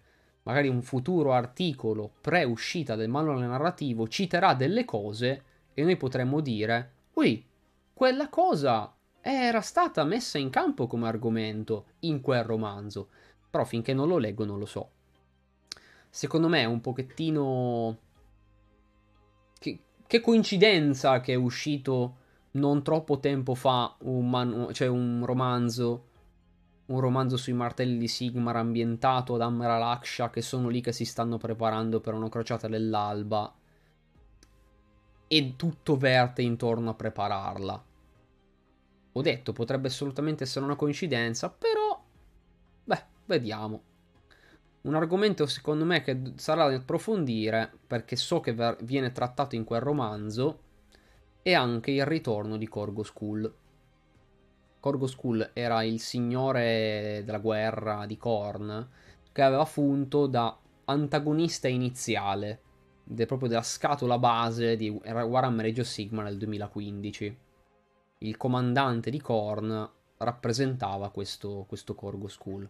A un certo punto Gav Thorpe scrisse pure un romanzo per raccontare le origini di questo, di questo Corgos. E lui attualmente a volte eh, sembra che faccia ancora delle scorrerie nel regno del fuoco, ma sembra che ancora la maggior parte del proprio tempo la passi su una delle lune chiamato L'Orb Infernia, una delle lune del Regno del Fuoco. Questo romanzo sembra voler trattare il tema del sembra che le profezie dicano che Corgos debba tornare dall'Orb Infernia. Anche lì vorrei leggere il romanzo per capire se potrebbe anche questo centrare con questa, con questa serie. Vorrei, vorrei capirlo. O quindi fare delle letture secondo me importanti e capire se quando arriverà la serie potremmo avere già comunque alle nostre spalle della conoscenza, io perché l'ho letta, voi perché magari potreste anche voi averla letta o potreste avermi ascoltato, quando ne parlerò, almeno da dire, hmm, quindi questa cosa c'entrava, oppure, ma no, effettivamente no, non era collegata. Cercheremo, cercheremo di capirlo. Mm. Inoltre, inoltre, ora cioè non è nemmeno una teoria, è, una, è una, proprio una riflessione. Mi chiedo a dove possiamo andare a parare. Cioè, alla fine la, una crociata dell'alba punta a colonizzare un luogo. Raggiungere un luogo secondo loro importante per essere colonizzato. Quindi, cosa può succedere? Che tiri fuori un arco narrativo potenzialmente fichissimo. Cioè, Broken Realms appunto andava a mettere vari argomenti. Vari argomenti. Da una parte avevamo Morati che tentava di acquisire lo status di divinità, poi nel secondo manuale avevamo Teclis che tentava di porre fine alle conseguenze del necrosisma e Nagash che si opponeva a lui. E nel terzo avevamo Belacor che allora voleva dare vita al fenomeno dei cieli maledetti per ostacolare la resurrezione dei figli eterni della tempesta e la devastazione della città di Vindicarum. Nel quarto abbiamo avuto il Kragnos di Dio, signore dei terremoti, l'assedio di Excelsis, il risveglio delle figlie di Slanesh. Cioè, non avevamo un argomento. Avevamo ovviamente un filone generale, perché poi comunque tutto si collegava, tutto centrava abbastanza. C'era una, una, comunque una trama anche orizzontale. Però c'era ampio respiro cioè, potevano succedere tante cose. Qui, durante una crociata dell'alba, cioè, succederanno così tante cose. Perché per ora la cosa che mi viene in mente è, boh, chi potrebbe attaccarli? Potremmo vedere un manuale che magari sarà tutto incentrato su loro che tenteranno di sopravvivere. E questo effettivamente non mi dispiacerebbe un intero manuale che si concentri su una parte del loro viaggio potrebbe essere bello. Oppure, oppure non tutta la serie potrebbe concentrarsi solo sul viaggio. Magari il fatto che una, una scenda, una sorga e una cada potremmo già vederlo nel corso della serie. Magari il resto ci farà già vedere il loro tentativo di stabilirsi. Non lo so. Ehm... È una cosa da una parte intrigante perché mi piace che voglia esserci una serie che tenta di coltivare l'argomento fatto spuntare fuori con l'edizione attuale dall'altra non è una preoccupazione, è più un a me in questo momento non vengono idee. Ma magari appunto ci sono assolutamente. Un'altra cosa che potremmo vedere potrebbe essere un, coinvol- un ulteriore coinvolgimento delle incarnazioni della magia. Un'altra cosa che hanno effettivamente tentato di introdurre con la terza edizione mh, è stata l'incarnazione della magia le incarnazioni sono essenzialmente degli elementali. Gli elementali mh, mm, un, sono un, un qualcosa che ci portiamo dietro dalla prima edizione, no, perdonatemi, dalla terza edizione, in particolar modo, di Warhammer Fantasy. Anche lì, parliamo del 1987, Warhammer Fantasy spiegava gli elementali con un concetto molto basilare, nel senso sono magia, si concentrano e assumono forme più o meno umanoidi, ma non hanno una vera e propria intelligenza, sono, element- sono appunto forze della natura, de- forze della magia, ma non sono propriamente senzienti. Mm, questa cosa veniva un po' riproposta mm, nei tempi di ottava edizione di Warhammer Fantasy, quando Forge World aveva iniziato a produrre anche lì delle incarnazioni della magia, quindi non erano più elementali, erano le incarnazioni, elemen- erano le incarnazioni elementali della magia. Ne avevano fatti alcuni, tra cui proprio anche uno delle bestie, e poi basta, cioè si erano un po' interrotti lì. I remi mortali tentano di riportare un po' in auge questa cosa, mm, e l'hanno fatto proprio introducendo l'elemento, cioè, scusatemi, l'incarnazione della catena montuosa di Krond. Perché questa cosa? Perché se, diciamo che un territorio principale in cui si stava concentrando veramente tanta magia, tanto spargimento di, di sangue, violenza e bestialità, era proprio questa catena montuosa, in cui si diceva che fosse vissuta la bestia divina Krond. Mm, si crea quindi questa incarnazione, incarnazione che tra l'altro ha pure un modello, quindi non è stata solo un'introduzione a livello, a livello narrativo. Però ce lo descrivevano come il primo, la prima incarnazione. Prima incarnazione che non era nemmeno solo riservata al regno delle bestie. Una cosa che ci tenevano a precisarci, precisare, a precisare era che queste incarnazioni delle bestie non le potevamo incontrare solo, bestie, solo nel regno delle bestie. Proprio per farci capire, comunque tu potresti incontrarle altrove, sia perché com- è una giustificazione che andava non solo ad essere tu, il tuo modello, puoi utilizzarlo anche se magari la tua partita non c'entra nulla col regno delle bestie, però era comunque spiegato per dirti anche Comunque la magia non è che so- ce n'è solo un tipo in ogni regno e questo è già stabilito da sempre nei rami mortali.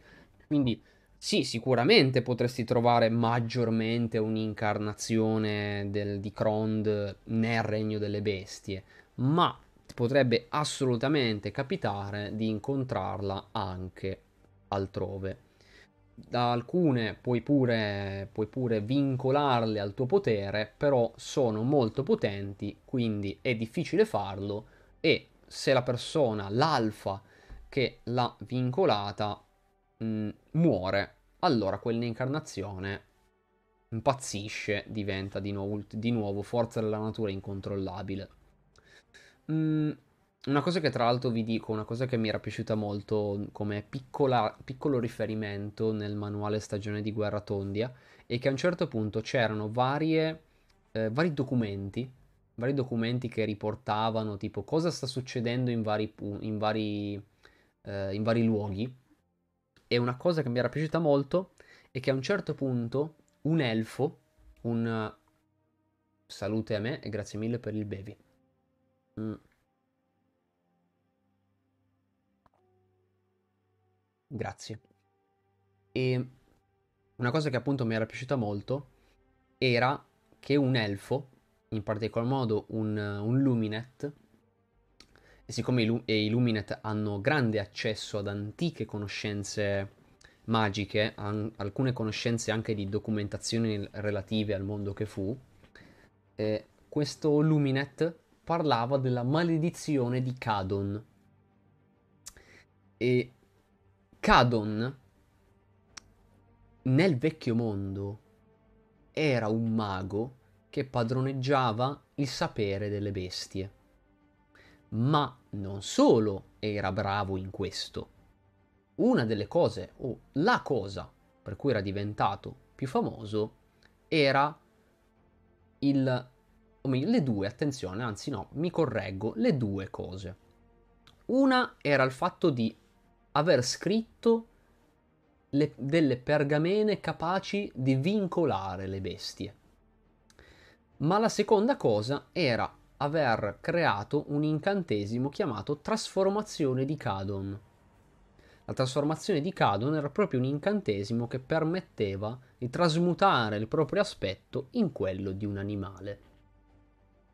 E la cosa che infatti era interessante è che in, in, in stagione di Guerra Tondia veniva citata la maledizione di Cadon come appunto una trasformazione involontaria in, una, in animali causata da una forte presenza di magia delle bestie nel territorio intorno a sé e ciò causava appunto una trasformazione irreversibile. Infatti nella storia di stagione di Guerra Tondia ci sono alcune persone, addirittura alcuni figli eterni della tempesta, che vengono colpiti dall'energia di, delle bestie e iniziano a sviluppare tipo eh, pe- tipo pellicce, scaglie, squame, cioè roba che li fanno prendere aspetti animali. Ma questa, ragazzi, era solamente una piccola, una piccola chicca. Mm, a parte la piccola chicca, non lo so. Non lo so. Sono un po' sul Devo, voglio capire dov'è che deve, deve andare questa cosa. E adesso appunto mi fermo un attimino per le domande. Allora, ho visto che avete detto, però aspettate che scorro su se c'era qualcos'altro. Po, po, po, po. Ok. Ci siamo. Ma le bestie del caos in tutto ciò? Avevo letto che Morgur sta facendo cose. Allora, sì. Mm, le bestie del caos innanzitutto appaiono in stagione di guerra tondia e sono tra gli antagonisti principali. Cioè il fatto che sono sia antagonisti che, che protagonisti. Perché la storia di stagione di guerra tondia ha come protagonisti i figli eterni della tempesta, ma non vede le bestie del caos e i pelle verde solo come quelli da affrontare. Da diciamo, equa attenzione. Infatti fa proprio vedere che le bestie del caos cercano di sfruttare i pelle verde per ehm, far scatenare una di queste incarnazioni di magia delle bestie. Il fatto che mm, cioè non è proprio un Morgur sta facendo cose, perché in realtà Morgur è già una, è già una divinità minore del caos. Però questa cosa veniva già citata nel 2018. Nel Battletom, nel tomo da guerra delle bestie del caos del 2018, Morgur veniva già citato come un essere ormai asceso a status di divinità minore del caos, capace quindi, cioè, mh, degno di adorazione da parte di alcune, eh, di alcune fazioni di uomini bestia, di bestie del caos. Mm, quindi non è proprio un sta facendo cose, è tra le entità che vengono attualmente adorate nei reami mortali e alla fine di stagione di guerra tondia il personaggio di riferimento delle, delle bestie del caos, che ora vado un attimo a riprendere il nome perché ce l'ho, ve lo vado a recuperare subito come si chiama l'individuo. Ti chiami Gorragan Kai. Gorragan Kai è uno sciamano berciante che alla fine di stagione di guerra tondia dice proprio che lui sta facendo ciò che Morgur desidera. Sta seguendo le, i piani dettati da Morgur. Però insomma, mh, mm, non ci dice necessariamente che Morgur abbia il grande piano malefico, nel senso abbiamo visto un personaggio che serve Morgur, ma anche se prima non avevamo visto dei personaggi specifici, sapevamo già che Morgur fosse un'entità adorata e che qualcuno seguiva la sua presunta volontà. Poi, mm, non so se uh, vorranno recuperare questa cosa e portarla avanti. A me farebbe piacere. Per adesso però è comunque rimasta nel regno delle bestie. Tutto può essere, eh, perché nulla vieta di far riapparire questi, questo personaggio, magari la butto totalmente a caso, nella serie Dawnbringers, loro improvvisamente Gorra Gankai si presenta eh, nel regno della vita nel regno del fuoco, in, partendo con perché la volontà di Morgur lo aveva guidato fin qua. E boom, cioè, e già lì finisce la giustificazione necessaria a dire perché si è spostato dall'altra parte. A me non dispiacerebbe affatto vedere Morgur più presente. Perché Morgur era già figo. Era già figo in Warhammer Fantasy. Era già, era già un, un uomo bestia. Che comunque non era già lì un uomo bestia normale. Era già un uomo bestia particolarmente potente, mutato e capace di resurrezione. Perché aveva divorato l'essenza di vari esseri che almeno parzialmente avevano potere divino e quindi benché varie volte venisse ucciso, comunque dopo del tempo tornava, tornava in vita per mazziare la gente, per di nuovo seminare caos e devastazione. Insomma, già là era un essere sovrannaturale, non era solo un uomo bestia particolarmente forte. Il fatto di essere, diciamo, di aver trasceso ed essere, essersi stabilito come un'entità minore del caos è in realtà qualcosa che poteva persino accadere prima in un certo senso.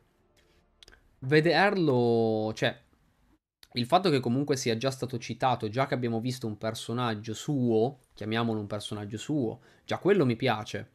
Che non sia solo, ah sì, ti facciamo presente che Morgur comunque più o meno c'è ancora mm, che ci sia un'evoluzione un po' maggiore già mi, mi piaceva.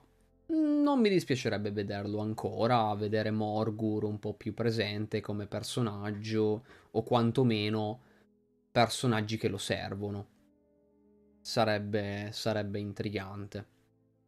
Alla fine in Warhammer Fantasy sì, ha un po' di storia, ma non è mai stato approfondito così tanto. Cioè, per dire, non c'è mai stato il romanzo su Morgur. Per capirci. Quindi ecco, sì, ho, ris- ho, ho, risposto alla tua domanda, Sugar, però nel frattempo mi sono anche collegato comunque al, al discorso che stavo facendo, perché...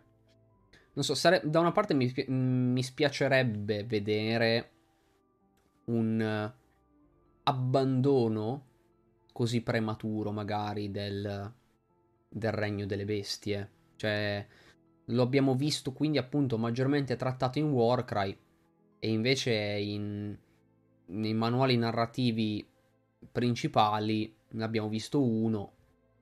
Sì, abbiamo visto qualche, magari un paio di romanzi, qualche racconto, però non so, mi ha dato una sensazione quasi, quasi come quello che è stato un po' lo snodo paria per Warhammer 40.000. Lo snodo paria è stato sì trattato, però poi con, ehm, con, andare av- con l'andare avanti della non edizione non è che ce lo siamo dimenticato, però l'abbiamo lasciato un po' lì. Cioè, sì, c'è anche questo, e succede che ci stanno succedendo tanti casini anche lì. Qui mh, mm, non è come lo snodo paria, perché secondo me comunque l'hanno trattato secondo me un po' meglio rispetto allo snodo paria. Cioè, comunque c'è stato un manuale dedicato. Eh, comunque ci sono delle cose che ti fanno capire quanto l'influenza della magia delle bestie sia eh, presente anche negli altri regni in questo momento.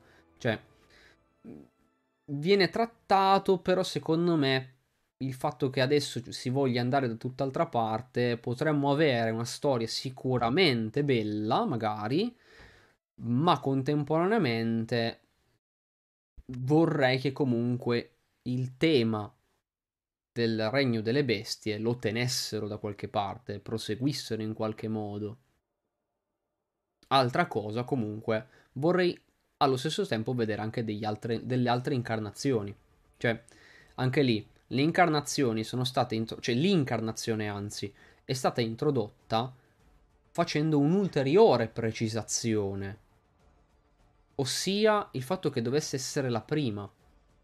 Fin da subito veniva detto, veniva suggerito che sarebbero dovute nascere anche altre incarnazioni, o anzi, non solo che sarebbero dovute nascere, ma che in un certo senso c'erano già.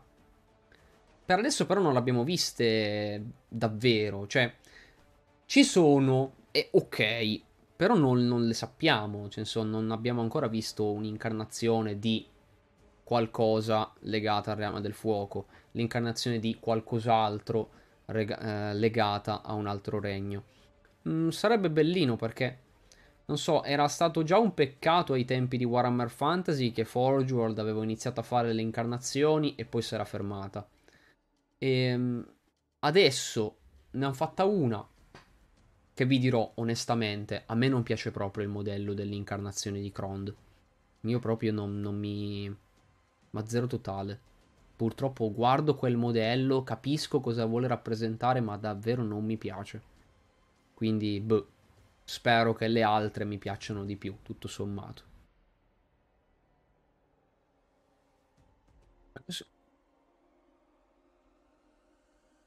Grazie, grazie.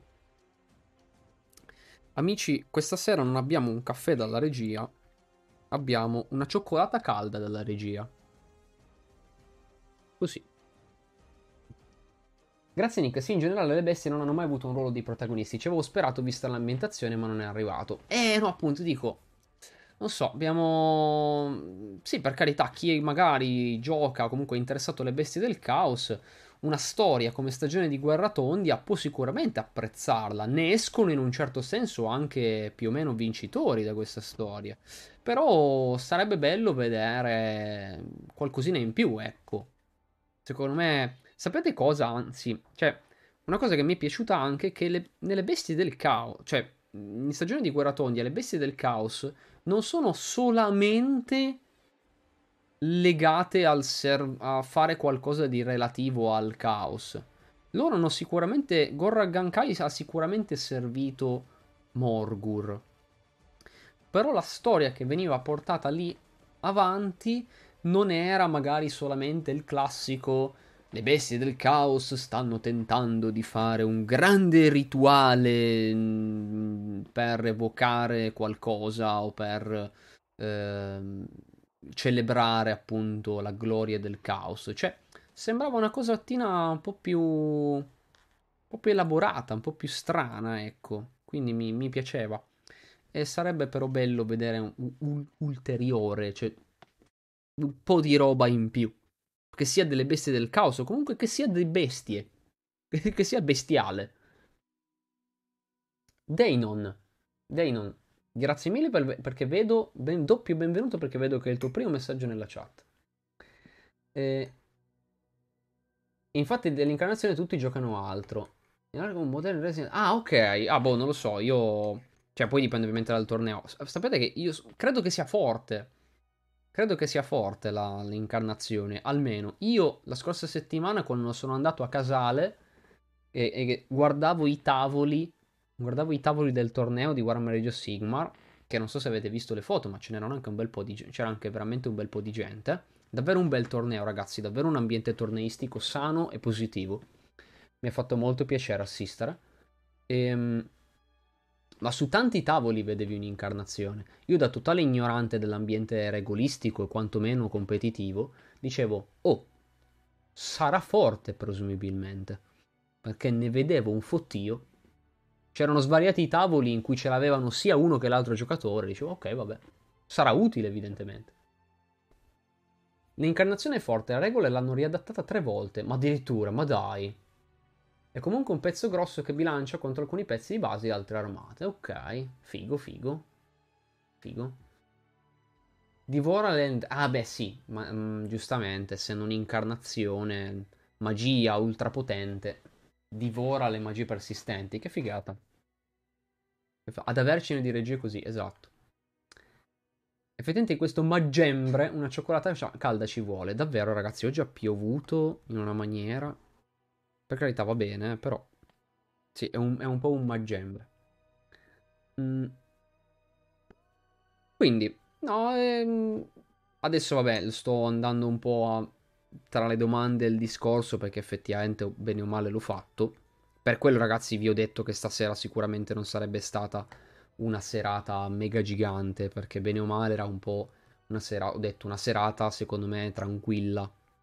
Un episodio di live chiacchiere in cui ci, ci riaggiorniamo un po' su ultime notizie dei reami mortali. Però, diciamo che con quelli che saranno i prossimi di questa, chiamiamola mini rubrica, mm, miniserie aspettando Dawnbringers, voglio proprio appunto discutere un po' di altre, le altre pubblicazioni che vi ho descritto prima. Magari a un certo punto potremmo anche andare a dedicare un po' di tempo a mm, che informazioni nuove hanno introdotto i Battletom di terza edizione, per fare anche lì un po' ultime notizie ma riguardanti le singole fazioni. Cioè, fare secondo me qualcosa che ci faccia arrivare all'uscita del, del primo manuale. Secondo me potrebbe essere secondo me un modo interessante di fare il, il periodo pre discussioni, analisi, teorie e quant'altro dei manuali. Porca merda quanto è calda. Comunque per le bestie sia tutta la serie di Bring. Più che altro possiamo... Possiamo... Stagione sono... Ulgus. Stagione... Intendi appunto magari la prossima prossima edizione, tipo, non sarebbe male. Eh. Io vorrei che arrivasse finalmente. Cioè, io sono diviso. Cioè, come si dice la classica cagata del dentro di, ce... dentro di te ci sono due lupi. Ecco, dentro di me ci sono due idee. Ci sono due idee spaventosamente contrastanti. Da una parte, Dio mio, datemi Malerion. Dall'altra, Dio mio, basta Elfi. Cioè, è, pro- è, proprio un... sono due idee spaventosamente opposte. Perché da una parte vorrei tantissimo vedere Malerion, perché è un personaggio, cioè, è il signor Malekith, è un personaggio con i controcoglioni.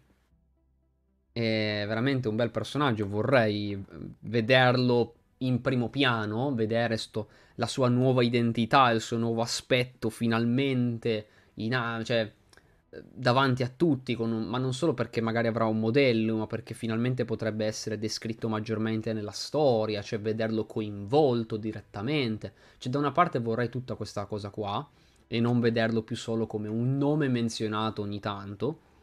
Dall'altra però, Dio mio quanti elfi che abbiamo attualmente già presenti nei rami mortali. Quindi ehm, vedere un'ulteriore, un'altra gamma elfica. Sicuramente prima o poi arriva, per carità, però secondo me potremmo anche dare prima spazio a varia altra roba. Quindi sono proprio solo a Enarion per me. Vabbè, ma, ma Enarion è quel sogno, cioè quella è proprio un'altra categoria, cioè è proprio un'altra categoria di desiderio, cioè lì è que- quello è proprio il sogno irrealizzabile, è proprio diverso, cioè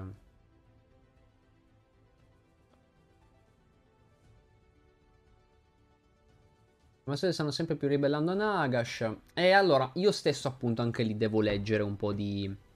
Devo aggiornarmi sui vari Battletom. Quindi diciamo che sarà sia un aggiornamento per, per voi, ma per chi magari qualcosa se l'è perso, ma in un certo senso sarà anche un aggiornamento eh, per me, che magari per varie cose io stesso sono rimasto un pochettino indietro. Quindi è un po' il voglio io stesso leggere, così poi ne discutiamo. Quindi magari poi ve lo spiego, vado a collegare magari un po' il tutto, come fatto sempre, diciamo. Solo che qui è, una... è roba che tutto sommato è già uscita da un pochettino. No, pian piano si fa tutto.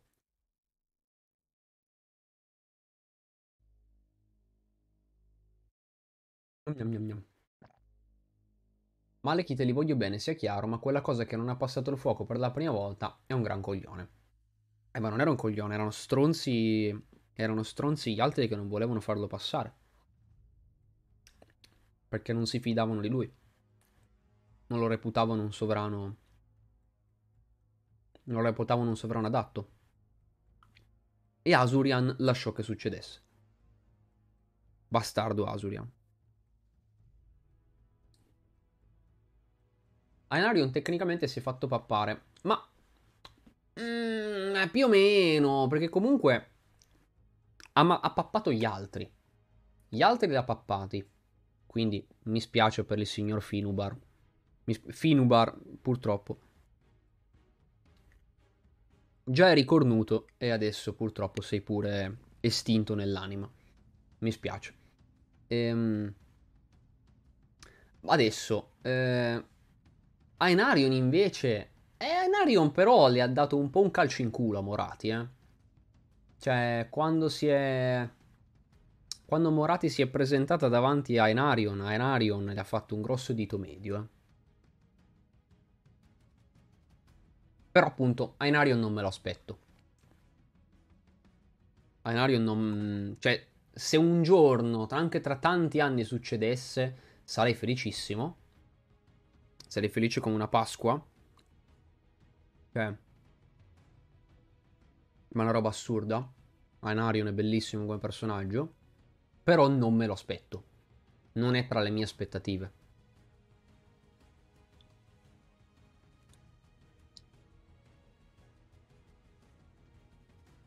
Certo è che comunque io, da Dawnbringers, voglio una serie coi controcazzi, ragazzi. E vi dico voglio. Sarò effettivamente, mi dimostrerò esigente in questo caso, perché comunque, se abbiamo raggiunto i livelli di Broken Realms in Age of Sigmar, e se abbiamo raggiunto i livelli di Arca dei Presagi in Warhammer 40.000, io da mm, da Dawnbringers voglio una bella storia. Voglio che ci sia una storia interessante.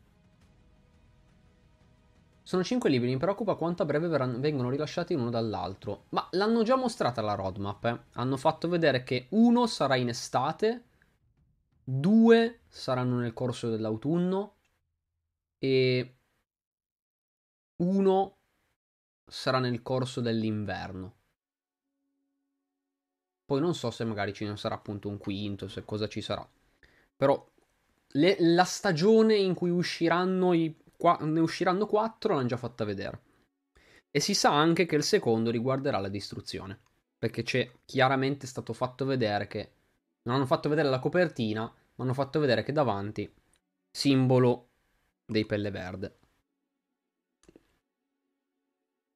quindi indicativamente. Chissà, attenzione, chissà, magari in maniera completamente inaspettata il primo manuale si chiamerà Harbingers, quindi Araldi, e magari dal secondo tornano ad utilizzare i nomi dei personaggi, quindi magari Dawnbringers, Gordrak. Io Gordrak lo vorrei rivedere un po' in primo piano, eh ragazzi.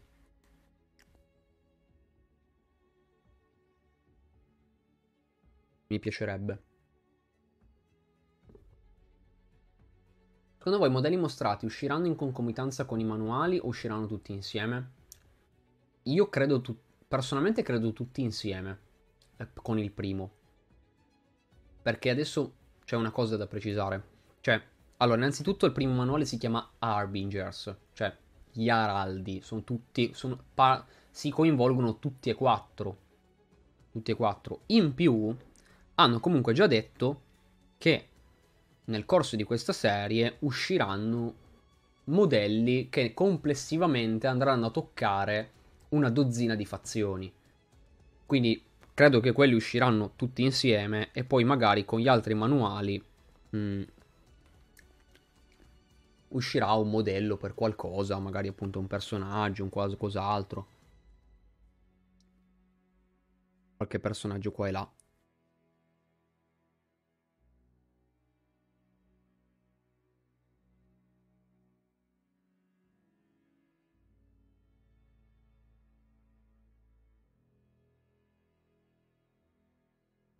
Già che si parla di elfi, ma dell'anima della figlia di Tyrion che lo zio ha convinto a sacrificarsi, sa qualcosa? È stata pappata da Nagash. Cioè l'anima di Aliatra è, è, è finita in Nagash, perché se l'è pappata per letteralmente rinascere.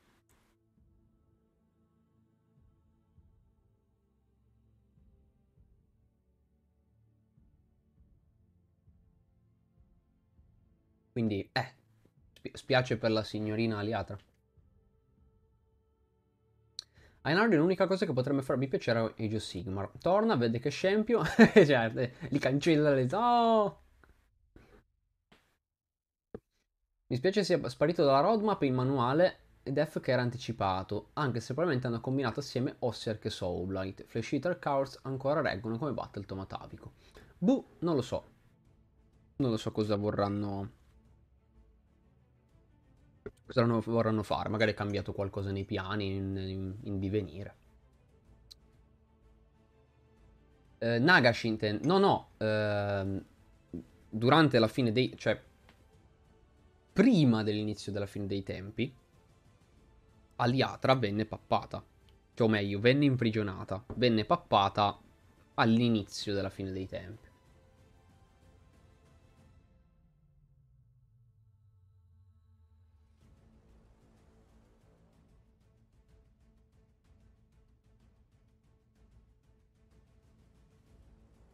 In Soulblight viene citato Mor, ma perché Mor, come vari altri dei, esistono sotto forma di dei minori adesso. Mor ha anche l'aspetto... Cioè, il punto è, una parte di Mor è stata mangiata completamente da, da Nagash. Infatti esiste l'aspetto di Nagash, di Nagash Mor.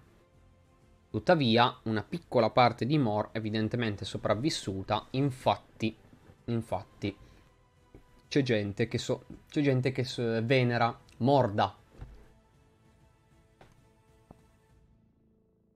Quindi vuol dire che una piccola parte di Morai Egg è sopravvissuta.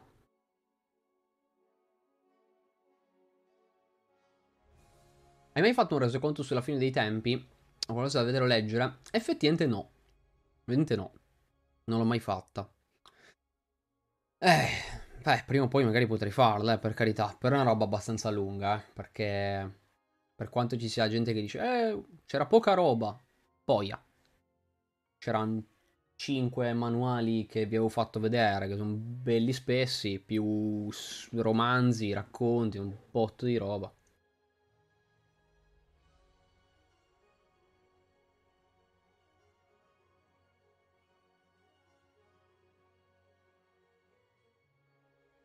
Del ritrovamento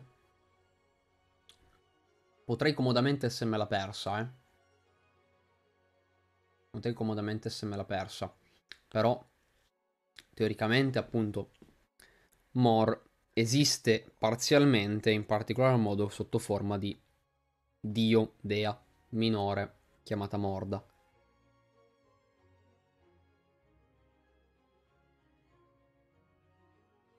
Vabbè, come ho già discusso in passato, appunto, sempre Morai Egg. Però vabbè, hanno principalmente mantenuto il nome Mor, o Mord appunto.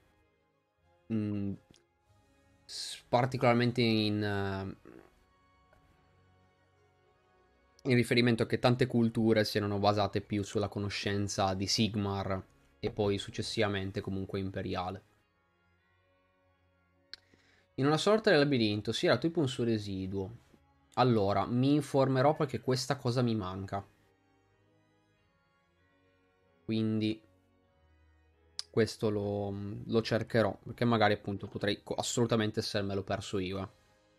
Assolutamente. No, no, ma io ti intendo anche in inglese. Eh. Poi sì, purtroppo sì, in, in italiano avevano, far, avevano fatto le versioni riassunte. Era quel brutto periodo. Già già. Su Aliatra, ha tre quarti di famiglia, parenti inclusi che sono diventate divinità e non sono in grado di recuperarla, sono un sognatore, lo so. E no, perché proprio perché la sua anima è stata estinta da Nagash. Cioè non è che se l'è solo presa, l'ha proprio consumata per esistere, per ritornare. Quindi non, non, non possono recuperarla perché purtroppo non c'è più nulla da recuperare.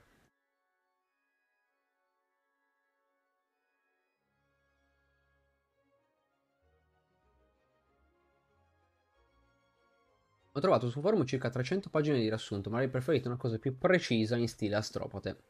Innanzitutto grazie. E, ehm, eh, lo so, no, ma eh, io assolutamente vorrei darvi approfondimenti su ogni roba che esiste.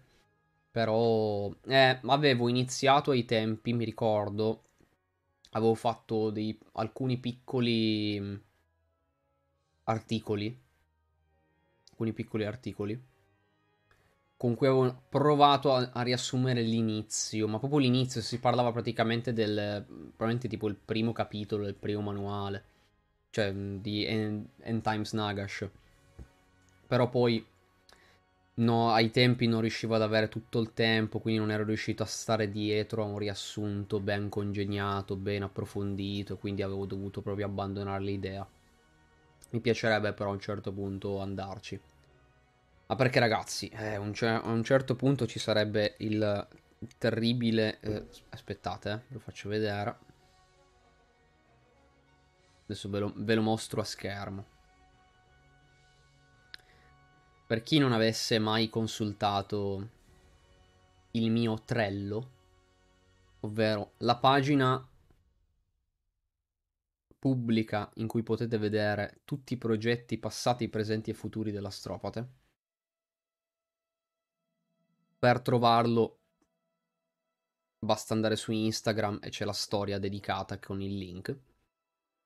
Per adesso ve lo faccio vedere. Proprio al proposito di roba riguardante il fantasy. Trello è una piattaforma, è un sito che permette di creare tabelle. Permette di creare tabelle magari con... Eh, è utile in particolar modo a livello organizzativo per magari segnarsi dei progetti in corso, dei progetti che si vogliono fare, cioè a volte utilizzato anche magari da team di lavoro che si segnano le cose da fare e io lo utilizzo per segnarmi magari tutte le serie che ho portato in live, che prevedo di portare in live, tutti i progetti di arti- articoli e video, adesso vi faccio vedere.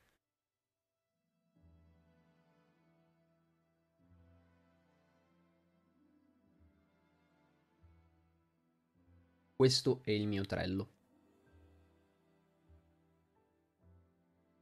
Io qua ho tutte le serie che sto portando avanti.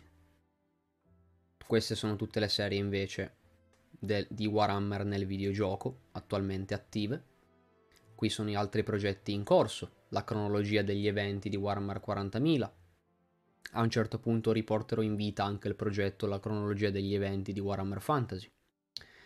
Ovviamente alla edizioni il, il progetto di live di Parliamo di Warhammer 40.000 con Lorenzo Divus, i progetti chiusi, la prima stagione di Time to 40k, i momenti guida, alcune cose che appunto avevo fermato, le serie di, le serie di videogiochi in live che ho portato, una serie di approfondimento su tutti questi, questi titoli videoludici, i giochi da singola serata che ho portato, per ora, serie di articoli e video previste, la Tempesta stagione 2, tutti i videogiochi che conto per adesso di portare, sotto forma di serie.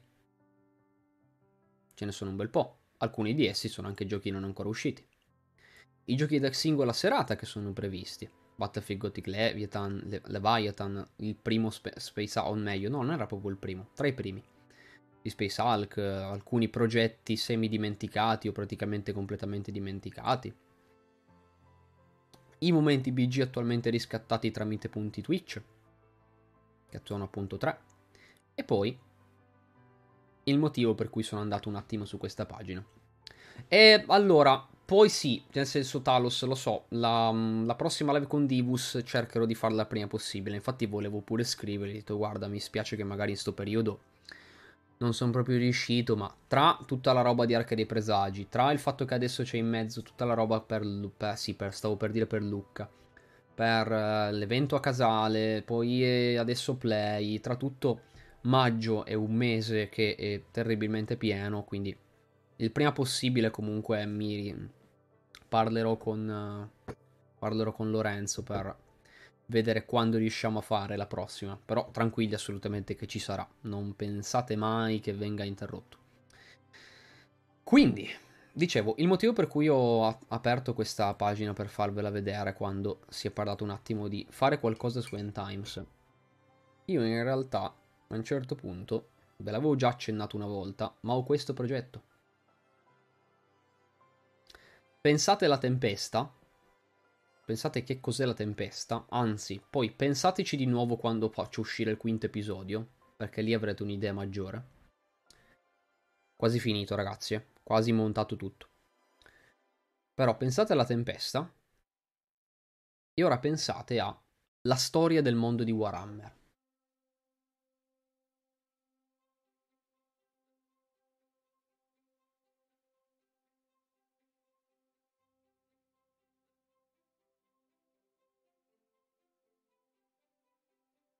Si parla dall'inizio. E dall'inizio intendo da quando le prime navi argente si mostrarono su un pianeta. E dalle queste navi argente degli esseri noti come antichi decisero di terraformare delle terre che ai tempi erano abitate solamente da draghi e poco più.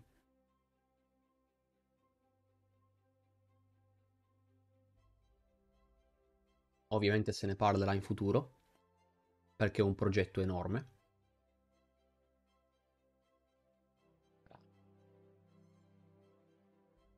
Però ci arriveremo.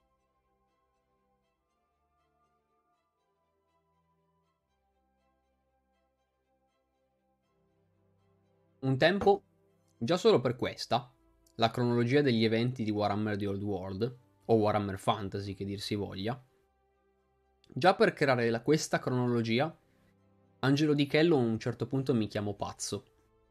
Che se no sei un pazzo a voler tentare di fare questa cosa. Quindi immaginate cosa sia fare quell'altra roba. Che non sia solo fare la lista degli eventi, sia raccontarli tutti.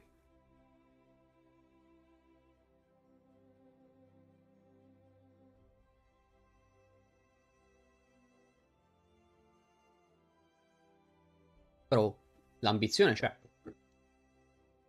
Vedremo.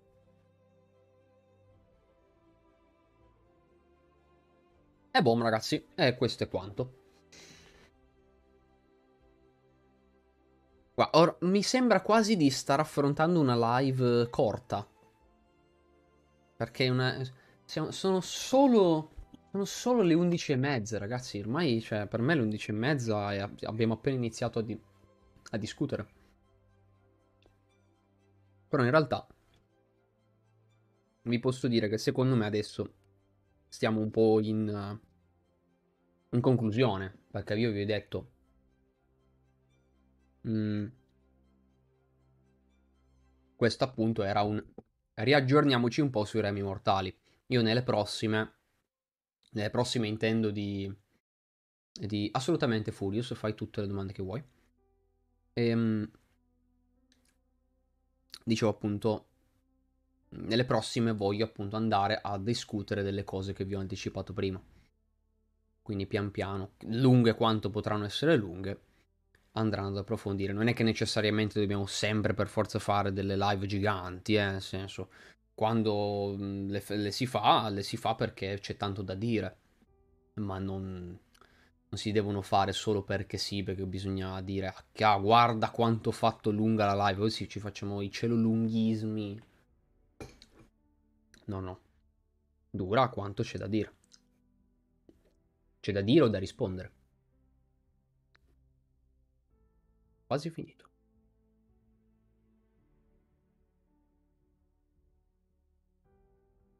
Quanti pelle verde esistono? Allora, che noi sappiamo, gli orchi, sì, chiamiamoli gli orchi classici. Gli, or- gli orchi più magri, intendi gli orchi... Vabbè, eh, sono gli orchi che si sono Orruk, o se parliamo appunto di rami mortali, gli Orruk, comunque orchi, sì. Mm, che si sono adattati in particolar modo agli ambienti paludosi di Gur. Eh, eh, le caccole, ovvero i goblin, e, e le ob-caccole, cioè le, le, gran, le gran caccole sono state tradotte. Essenzialmente una più o meno degli ob-goblin, ma non sono esattamente degli ob-goblin. E, sì. Eh, vabbè, poi teoricamente dovresti anche aggiungere Iodi Oscuro, eh, perché Iodi Oscuro, quelli che un tempo eh, nel vecchio mondo erano... Ehm, erano i Goblin delle Tenebre, qui non sono solo dei Goblin che si vestono in maniera diversa, con una cultura diversa. A tutti gli effetti gli Odi Oscuro hanno, hanno delle caccole che sono biologicamente diverse perché sono state affette dal, dall'utilizzo di funghi sono diventate delle forme di vita stabilmente così. Quindi un una, sono un po' una roba strana a volte, gli Odi Oscuro. Quindi c'è una nuova razza di orchi. E sì, sì, cioè effettivamente sì, ci sono degli Orruk differenti qua. Si sono sviluppati anche degli Orruk differenti più che altro la cosa interessante è che una, la cosa che dicevo quando erano appena usciti gli Orruk, eh, i Cruel Boys, la cosa che avevo detto era mi piace che abbiano mostrato come l'ambiente dei rami mortali possa creare delle nuove sottospecie. Cioè, loro sono pur sempre Orruk, però sono degli Orruk che sono cambiati anatomicamente, magari anche un po' fisiologicamente, chi lo sa, in base all'ambiente in cui vivono. E non è detto che, cioè, che anche se non l'abbiamo visti ancora, non, non è detto che non esistano altri Orruk che si sono ambientati, cioè sono ehm, adattati ad altri ambienti di altri rami mortali o anche semplicemente altri angoli di un singolo rame mortale.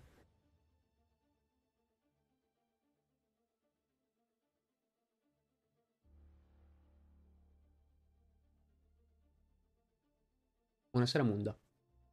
Invece Sigmar, c'è qualcuno, a parte Gotrek e gli dei, che si ricorda tutto quello che è successo prima del cataclisma? Mmm... Tutto no. Nemmeno l'idea in realtà. Che sappia tutto no. Che sappia tanto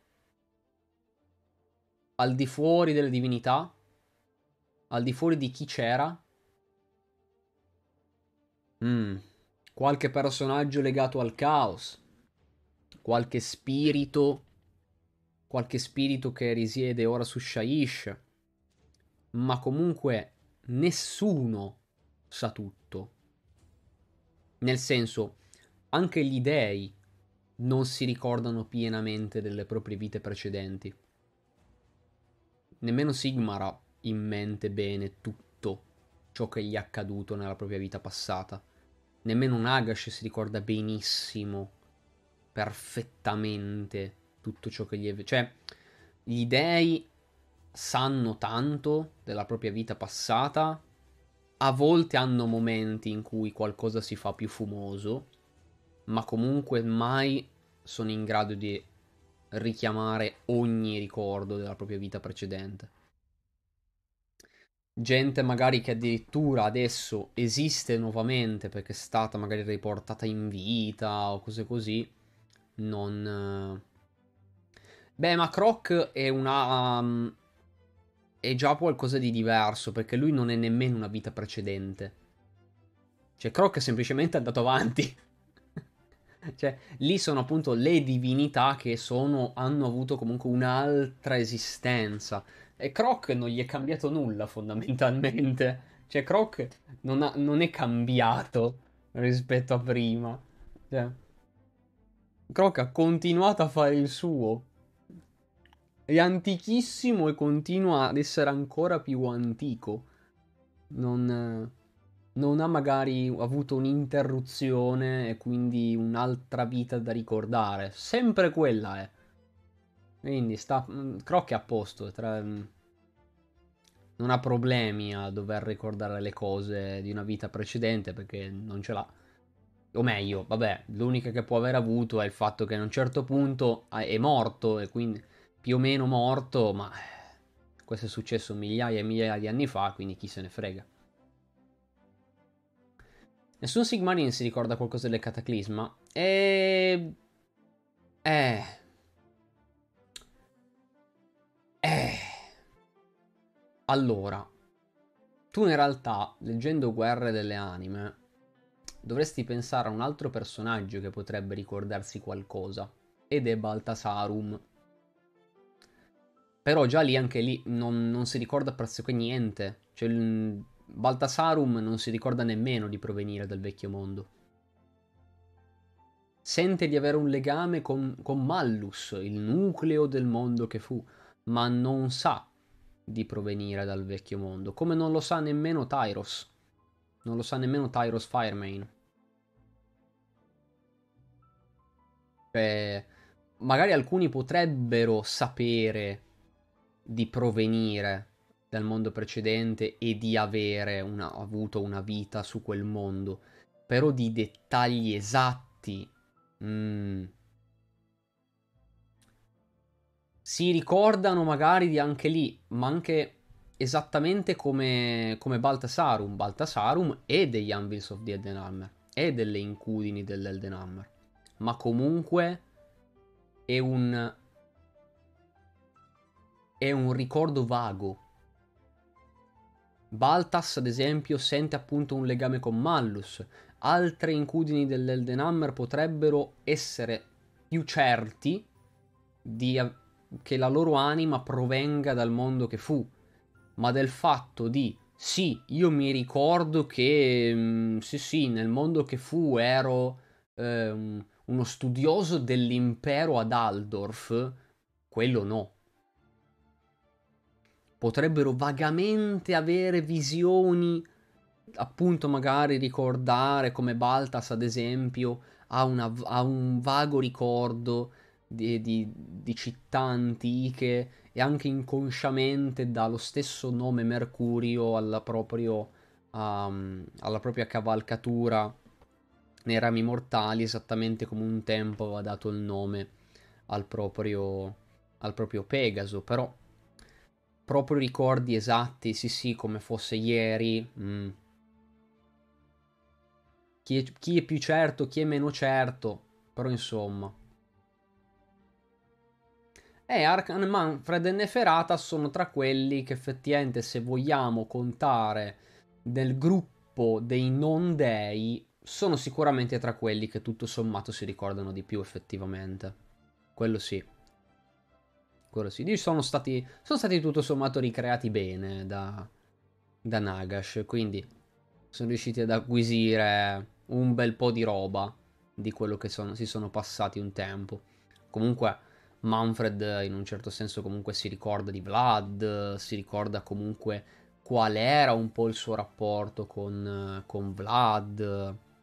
Cioè, in base al personaggio comunque abbiamo livelli molto differenti di ricordi, ma è, è intrigante anche per quello comunque, eh? che ci siano personaggi che proprio quasi zero, boh, forse, e altri che invece riescono molto di più a sapere cosa è successo nel mondo in cui abitavano prima. Oltre al nostro amico Baltas, c'è qualcun altro uh, di famoso nelle schiere o che è rinato in qualche maniera?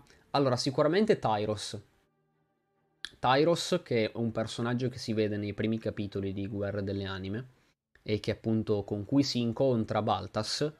Eh, Tyrus, cioè scusatemi, Tyros è in realtà eh, Tyrus Gorman. Eh, predecessore di Baltasar Gelt al titolo di Patriarca Supremo dei Collegi della Magia nel, nell'impero.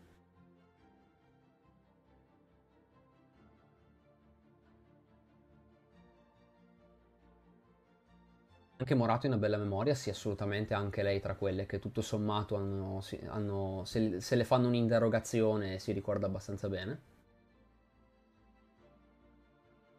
E Burrida, allora sì, eh, ti ha appena risposto tra l'altro Deinon. Eh, non lo conosco particolarmente come personaggio però, perché mi pare sia un personaggio che è stato introdotto con quel romanzo, con Vulture Lord. Non mi pare abbia fatto, adesso controllo, ma non mi pare abbia fatto apparizioni precedenti. Se ricordo bene, dovrebbe essere un personaggio che è stato introdotto con il suo romanzo. Ma vado a controllare per essere sicuro, eh. Dove sei? Eccoti qua. The Vulture Lord, Zotar Atravis Novel. Controlliamo subito al volo, almeno per essere sicuri. E... Sì. Sì, sì, sì, sì. Dovrebbe essere un personaggio che non, non mi pare sia stato anche solo nominato precedentemente.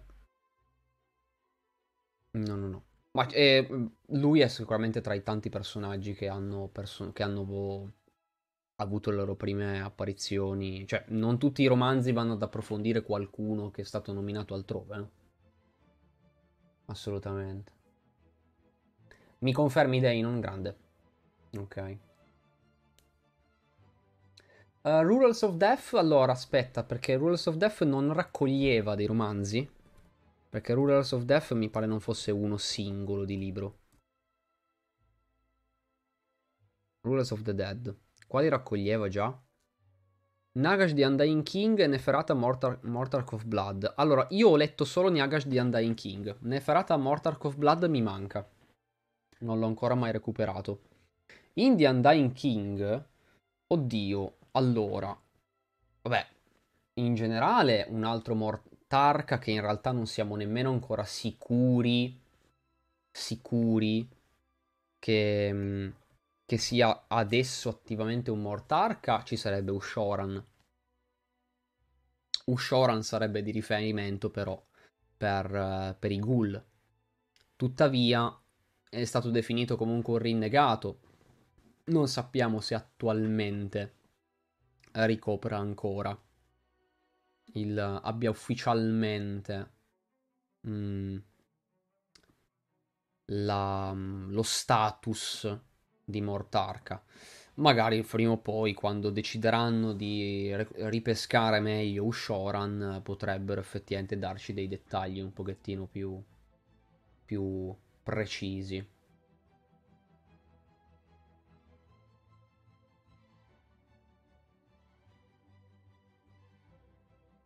È, appu- cioè, è stato descritto comunque fondamentalmente come un mortarca, sì, che lo è stato, però il fatto che adesso lo sia è molto in dubbio. Perché comunque, boh, eh, sembrava davvero essere stato allontanato dal, dal, da questo ruolo. Quindi, cos'è? Vabbè, non gliel'hanno tolto, magari ce l'ha ufficialmente ancora, però Boh. È un po' limbilico come ruolo quello di Ushoran. Gli Ossiarch sono riassumibili come dei costrutti. Nel senso sono non sono semplicemente dei cadaveri rianimati, non sono solo degli scheletri eh, rianimati. In, que- in, questo caso gli Ossiarch sono sì dei non morti, ma che vengono creati e plasmati innanzitutto da materia ossea, quindi non sono un singolo cadavere. Loro sono fatti d'ossa, ma l'osso e, il, e la materia, appunto, sì, Baccio, effettivamente potremmo definirli dei golem, però non sono golem ha, no, per cui uh, sono stata sfruttata della carne, sono golem, eh, defi- accomunabile l'idea di golem, eh, che come materiale hanno, ehm, hanno avuto l'osso e anche al loro interno non hanno una sola anima. Non sono un costrutto e poi animati da una singola anima inserita all'interno. No, sono eh, Cioè, è come se anche comunque l'anima che hanno all'interno fosse di un, una sorta di golem. Perché anche lì l'anima è il materiale. Il loro essere, la loro personalità è dovuta all'unione di varie anime che vengono appositamente selezionate per creare un individuo adatto. l'Ossiarch deve essere eccellente nello svolgere un ruolo e quindi delle anime vengono appositamente selezionate mescolate tramite dei rituali affinché diano come risultato una personalità che è capace di svolgere quel ruolo o quei ruoli. Quindi magari se stiamo parlando di eh, un comandante di un esercito degli ossiarchi, allora sicuramente per plasmare non solo il suo corpo, ma plasmare la sua anima, v- verranno selezionate anime magari di grandi guerrieri. E grandi guerrieri comunque, cioè si parla magari di guerrieri appartenenti a svariate specie. Solo nel romanzo The End of, The End of Enlightenment, Enlightenment c'è un ossiarca che a un certo punto assimila l'anima per, di, eh, di un Luminet. Un lum- una Luminet che era una grande guerriera e quindi a un certo punto c'era l'ossiarca che rifletteva sentendo diciamo ciò che lui aveva appreso e ciò che sente- sentiva di diverso in se stesso perché ora c'era un'altra anima che faceva parte di lui. È mm, molto interessante, io non ho ancora ehm, letto magari romanzi interi che si dedicano solo a, agli ossiarchi, però sa, vorrei assolutamente approfondirli a un certo punto perché mi, se scritta bene mi intriga molto l'idea di questi personaggi che appunto sono, eh, sono singoli, ma singoli a partire di altre persone che hanno avuto la loro vita. E quindi sono, sono figure, ehm, sì, molto complesse effettivamente, possono effettivamente essere qualcosa di molto intrigante nella loro caratterizzazione, anche proprio come ho detto, il fatto di magari vedere una riflessione di uno Siarca che mm, ragiona su eh, cosa lui è, come lui è, anche in base ad altre ulteriori anime che potrebbe vedere assimilate nel suo essere, cioè secondo me è molto possono essere veramente terreno fertile per caratterizzazioni molto interessanti gli ossiarchi. Decisamente. Sì, sì. La carne la danno ai flash eater finché non vogliono anche le ossa dei flash eater. Effettivamente. Sì, sì, infatti dice, ah sì, la carne ve la potete tenere. Però, però, ma infatti era bello, era bello quando c'era stata, proprio quando stavamo approfondendo la saga di Broken Realms, quando c'era stata quella parte approfondita nei flashpoint di White Dwarf, in cui c'erano proprio gli ossiarchi che collaboravano con delle schiere di ghoul per cui i ghoul si prendevano le carni, però a un certo punto gli ossiarchi decidevano, siccome erano in difficoltà e stavano perdendo fonti di ossa a causa di, ehm, dei Luminet che decidevano di privarli delle ossa perché le rimuovevano, le bruciavano, le facevano comunque sì che fossero inutilizzabili, allora gli ossiarchi improvvisamente si erano rivoltati contro i ghoul e quindi eh, sfruttandoli improvvisamente come fonti di ossa perché mancavano altrove. Sì, sì, è... No, bellino. La decima, la decima. La decima non finisce mai. Assolutamente. Eh, ad esempio, appunto, io non so magari esattamente. Eh, ad esempio, il Burrida, sarei curioso magari di avere poi una tua opinione rispetto a, al romanzo di Atrabis che mi hai detto, perché lì effettivamente avremo, avremo di fronte un romanzo completamente dedicato a un ossiarca. Sarei curioso di vedere magari come è stato, come è stato approfondito. È molto, molto curioso. E Richard Strachan è un autore che per ora ho letto davvero poco di, di suoi scritti, però quando ne sento parlare, tutto sommato ne sento parlare positivamente. E Strachan appunto ha scritto uh, The Vulture Lord e ha anche scritto uh, il romanzo che vi ho detto di voler leggere, che è Hammers of Sigmar First Forged.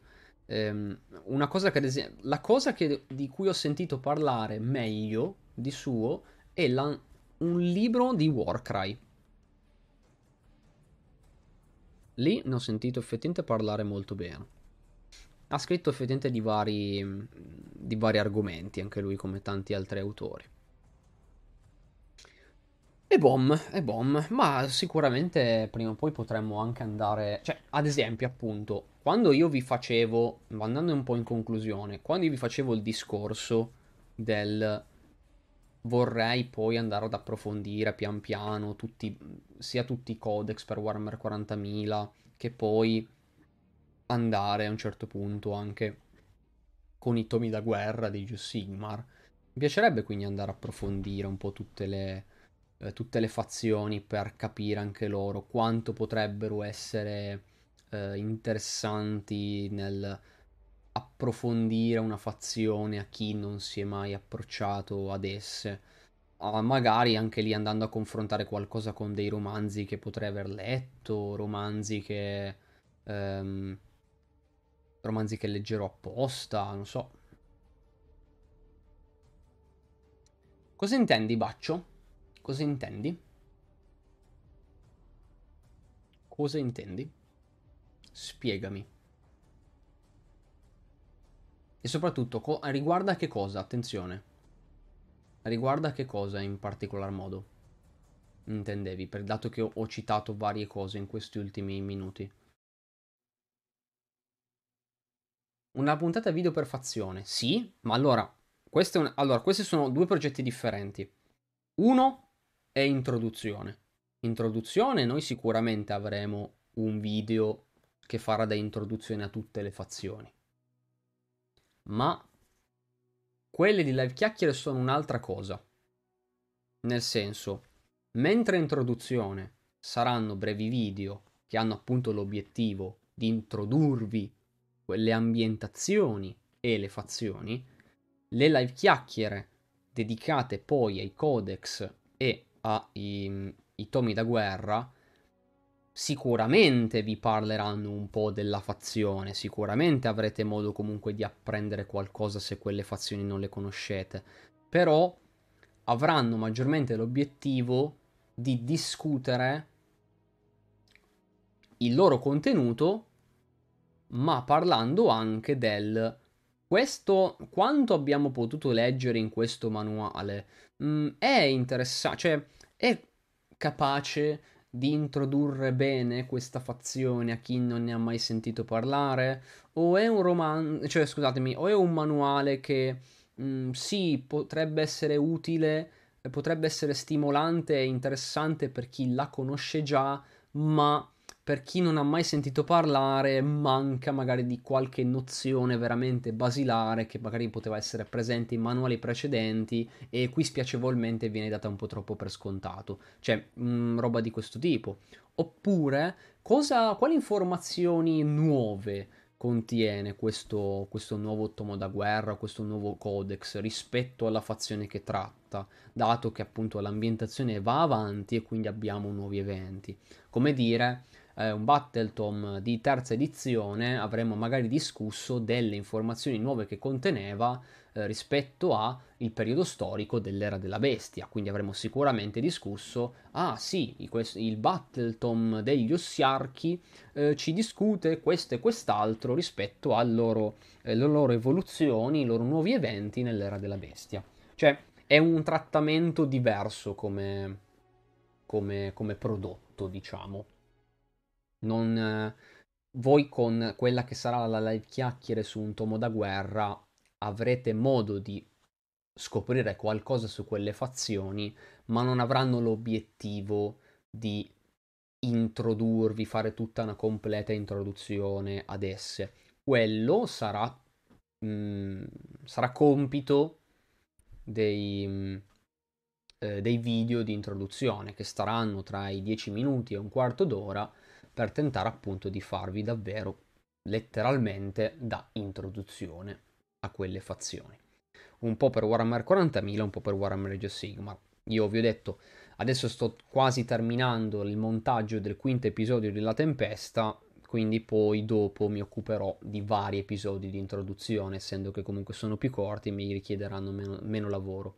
Almeno quella serie potrà anch'essa andare un tot avanti. Sì, sì. Assolutamente Munda se ne discuteva un po' prima che arrivassi, che assolutamente di live con Divus certamente ne farò altre, però la cosa che spiegavo è che ultimamente ho avuto un periodo davvero un bel po' pieno, sia tra tutte le cose da trattare eh, di, mm, eh, di Arche dei Presagi, sia per il fatto che questo mese è davvero fitto rispetto a roba di cui occuparmi tra um, sia per il fatto che c'è stata la live del 5 maggio, sia perché comunque c'è stato l'evento casale, ci sarà il play, e poi comunque c'è sempre tutto in mezzo la, le questioni di Ala Nera, quindi c'è comunque un bel po' di roba. Quindi ma questo mese non so se riuscirò a organizzarmi con, con Lorenzo per una nuova live con lui, però state certi, ve lo riconfermo ancora, che non è... Eh, no, non, si sono, non, si sono, non sono sparite non sono sparite assolutamente. Sì, bacio, sì, bacio assolutamente. Ragazzi, controllate i social, controllate il profilo, la pagina Facebook, il profilo Instagram, il canale Telegram. Io recentemente vi ho postato tutto il programma per il play. Tutto il programma preciso, gli orari in cui sarà possibile avere i lore master, i seminari, quindi saprete dove saprete come trovarmi e anche dove trovarmi. Vi ho, vi ho dato tutto. Se ci saranno poi ulteriori dettagli ve lo, ve lo dirò. Poi ovviamente comunque prima dell'inizio, prima dell'inizio del, dell'evento vi, ri, vi ribadirò tutto, vi farò di nuovo un ulteriore riassunto in modo che comunque io ci sarò tutti i giorni. Semplicemente magari avrò orari diversi perché avrò cose diverse da fare. Ma assolutamente ci sarò tutti i giorni di play. Sì, sì, sì.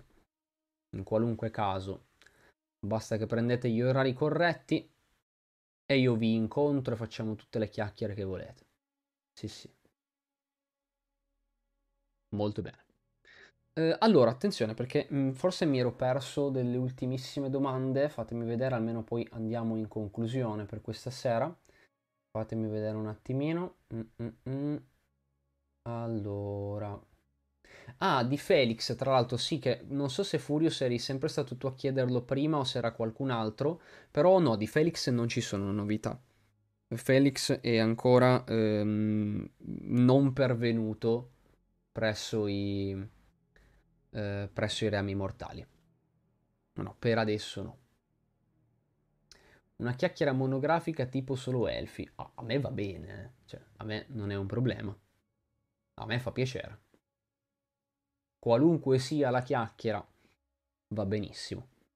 Lì diciamo che ci regoleremo in base a quante persone ci saranno, perché noi comunque avremo una sezione dedicata in cui diciamo accogliervi, avere, avervi come venite a, porre doma- a porci domande, in base magari anche a quanta gente c'è, mm, daremo magari un, un, un, tot di tempo da, da, dedicare a ognuno di voi. Poi chiaro, nel senso, ci alterneremo. Mh, mm, quindi io comunque non è che improvvisamente mi faccio tipo il VIP non disponibile, che no, assolutamente. Poi fuori da quello non vuol dire che comunque uno non mi possa fermare in mezzo alla fiera o boh, in altri momenti per cianciare, assolutamente. Io più ciancio più sono contento al play, quindi ciancia, fa, fatemi cianciare quanto volete.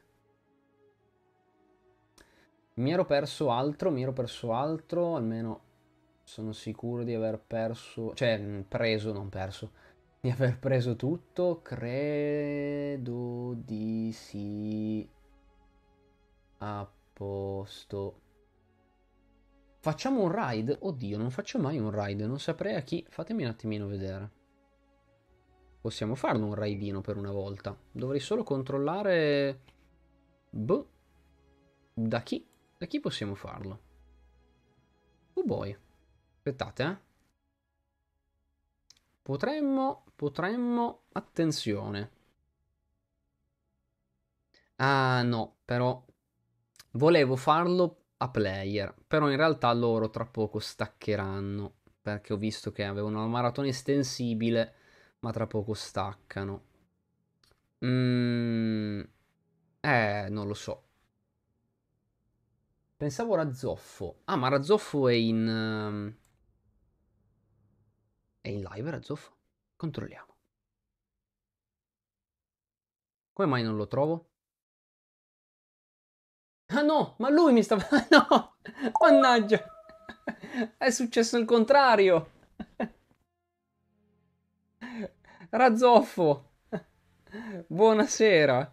Buonasera e grazie mille per il ride. Stavamo noi pensando uh, a, a, chi magari fare un raidino e Furious ti ha proposto, quindi stavo quasi per fare il contrario. Comunque, buonanotte, un caffè dalla regia. Ma figurati, ma figurati, ma figurati. Ci capiterà un'altra volta, assolutamente. Ti ringrazio moltissimo. Mi fa molto piacere. Molto piacere, ti ringrazio per il ride e ringrazio tutte le persone che, che si sono manifestate ora in questo momento nella, nella live. No, noi stavamo facendo un po', ma non, in realtà non stavamo, ci stavamo ancora salutando, però stavamo un po' giungendo un po' alle ultime, alle ultime parole, stavo un po' recuperando le ultime domande. Questa sera infatti arriviamo una live un pochettino più corta rispetto alle ultime, ma perché ci sarà comunque occasione di farle in, altro, in altri momenti. L'elodiatore, grazie mille. Buon salve. Salve anche a te. Prossima volta comunque, sì sì sì dai, prossima volta. Prossima volta ti... Se faccio... Se, se finisco... Se finisco in tempi eh, in tempi per cui magari posso fare un ride a, bo- a un orario in cui c'è qualcuno. Eh, solo, tre, solo tre ore di live. Ah, è vero, solo tre ore di live, madonna mia. È corta quella di stasera. è cortina quella di stasera per la media che stiamo facendo ultimamente. madonna mia. Dai, prossima volta facciamo, facciamo un raidino. Se becchiamo appunto se becco te Razzoffo in live, allora mi assicurerò assolutamente di, di fartelo.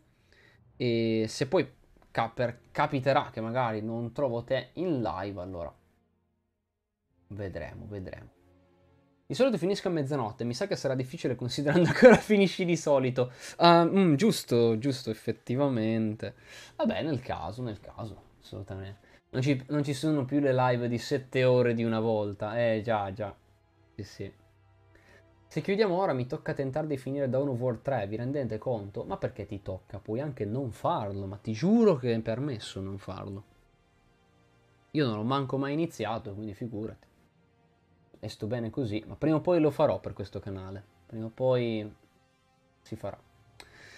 Dai ragazzi, a questo punto vi ringrazio tutti per la compagnia, vi ringrazio ancora Razzoffo per il ride di poco fa, grazie mille a tutti. È stata una bella discussione per uh, riaggiornarci un po' sulle ultime cose dei reami mortali. In altre live chiacchiere in cui tratteremo queste preparazioni a Dawnbringers, cercheremo appunto di analizzare altre parti che potrebbero accompagnarci e avvicinarci a quanto trattato poi in questa serie di manuali narrativi. Quindi mh, mm, sicuramente avremo da trattare tante cose. Ovviamente alterneremo un pochettino perché comunque giugno vedrà l'arrivo della decima edizione di Warhammer 40.000, quindi sicuramente anche lì ne avremo da discutere. Andremo sicuramente a parlare di quello che sarà poi il manuale base di, di decima edizione, il romanzo Leviathan scritto da Darius Inks, quindi comunque avremo modo di spaziare un po' tra novità di Warhammer 40.000 e preparazioni e aggiornamenti a quanto vedremo di nuovo e si spera impattante ed epocale per i reami mortali di Warhammer Age of Sigmar. Vi ringrazio ancora per tutta la compagnia, tutte le chiacchiere. Spero abbiate apprezzato questa modalità un po' ibrida del, diciamo, eh, fare delle pause apposite per rispondere alle vostre domande nel corso del discorso. Spero sia andata bene, spero abbiate avuto un riscontro positivo e quindi noi ci vediamo la prossima settimana. Sicuramente la prossima settimana, ragazzi, non ci sarà live chiacchiere perché sare- sarò appunto a Modena, ma comunque ci vedremo nei consueti appuntamenti nel resto della settimana. Grazie ancora e a questo punto buona serata e buonanotte. Chao, chao.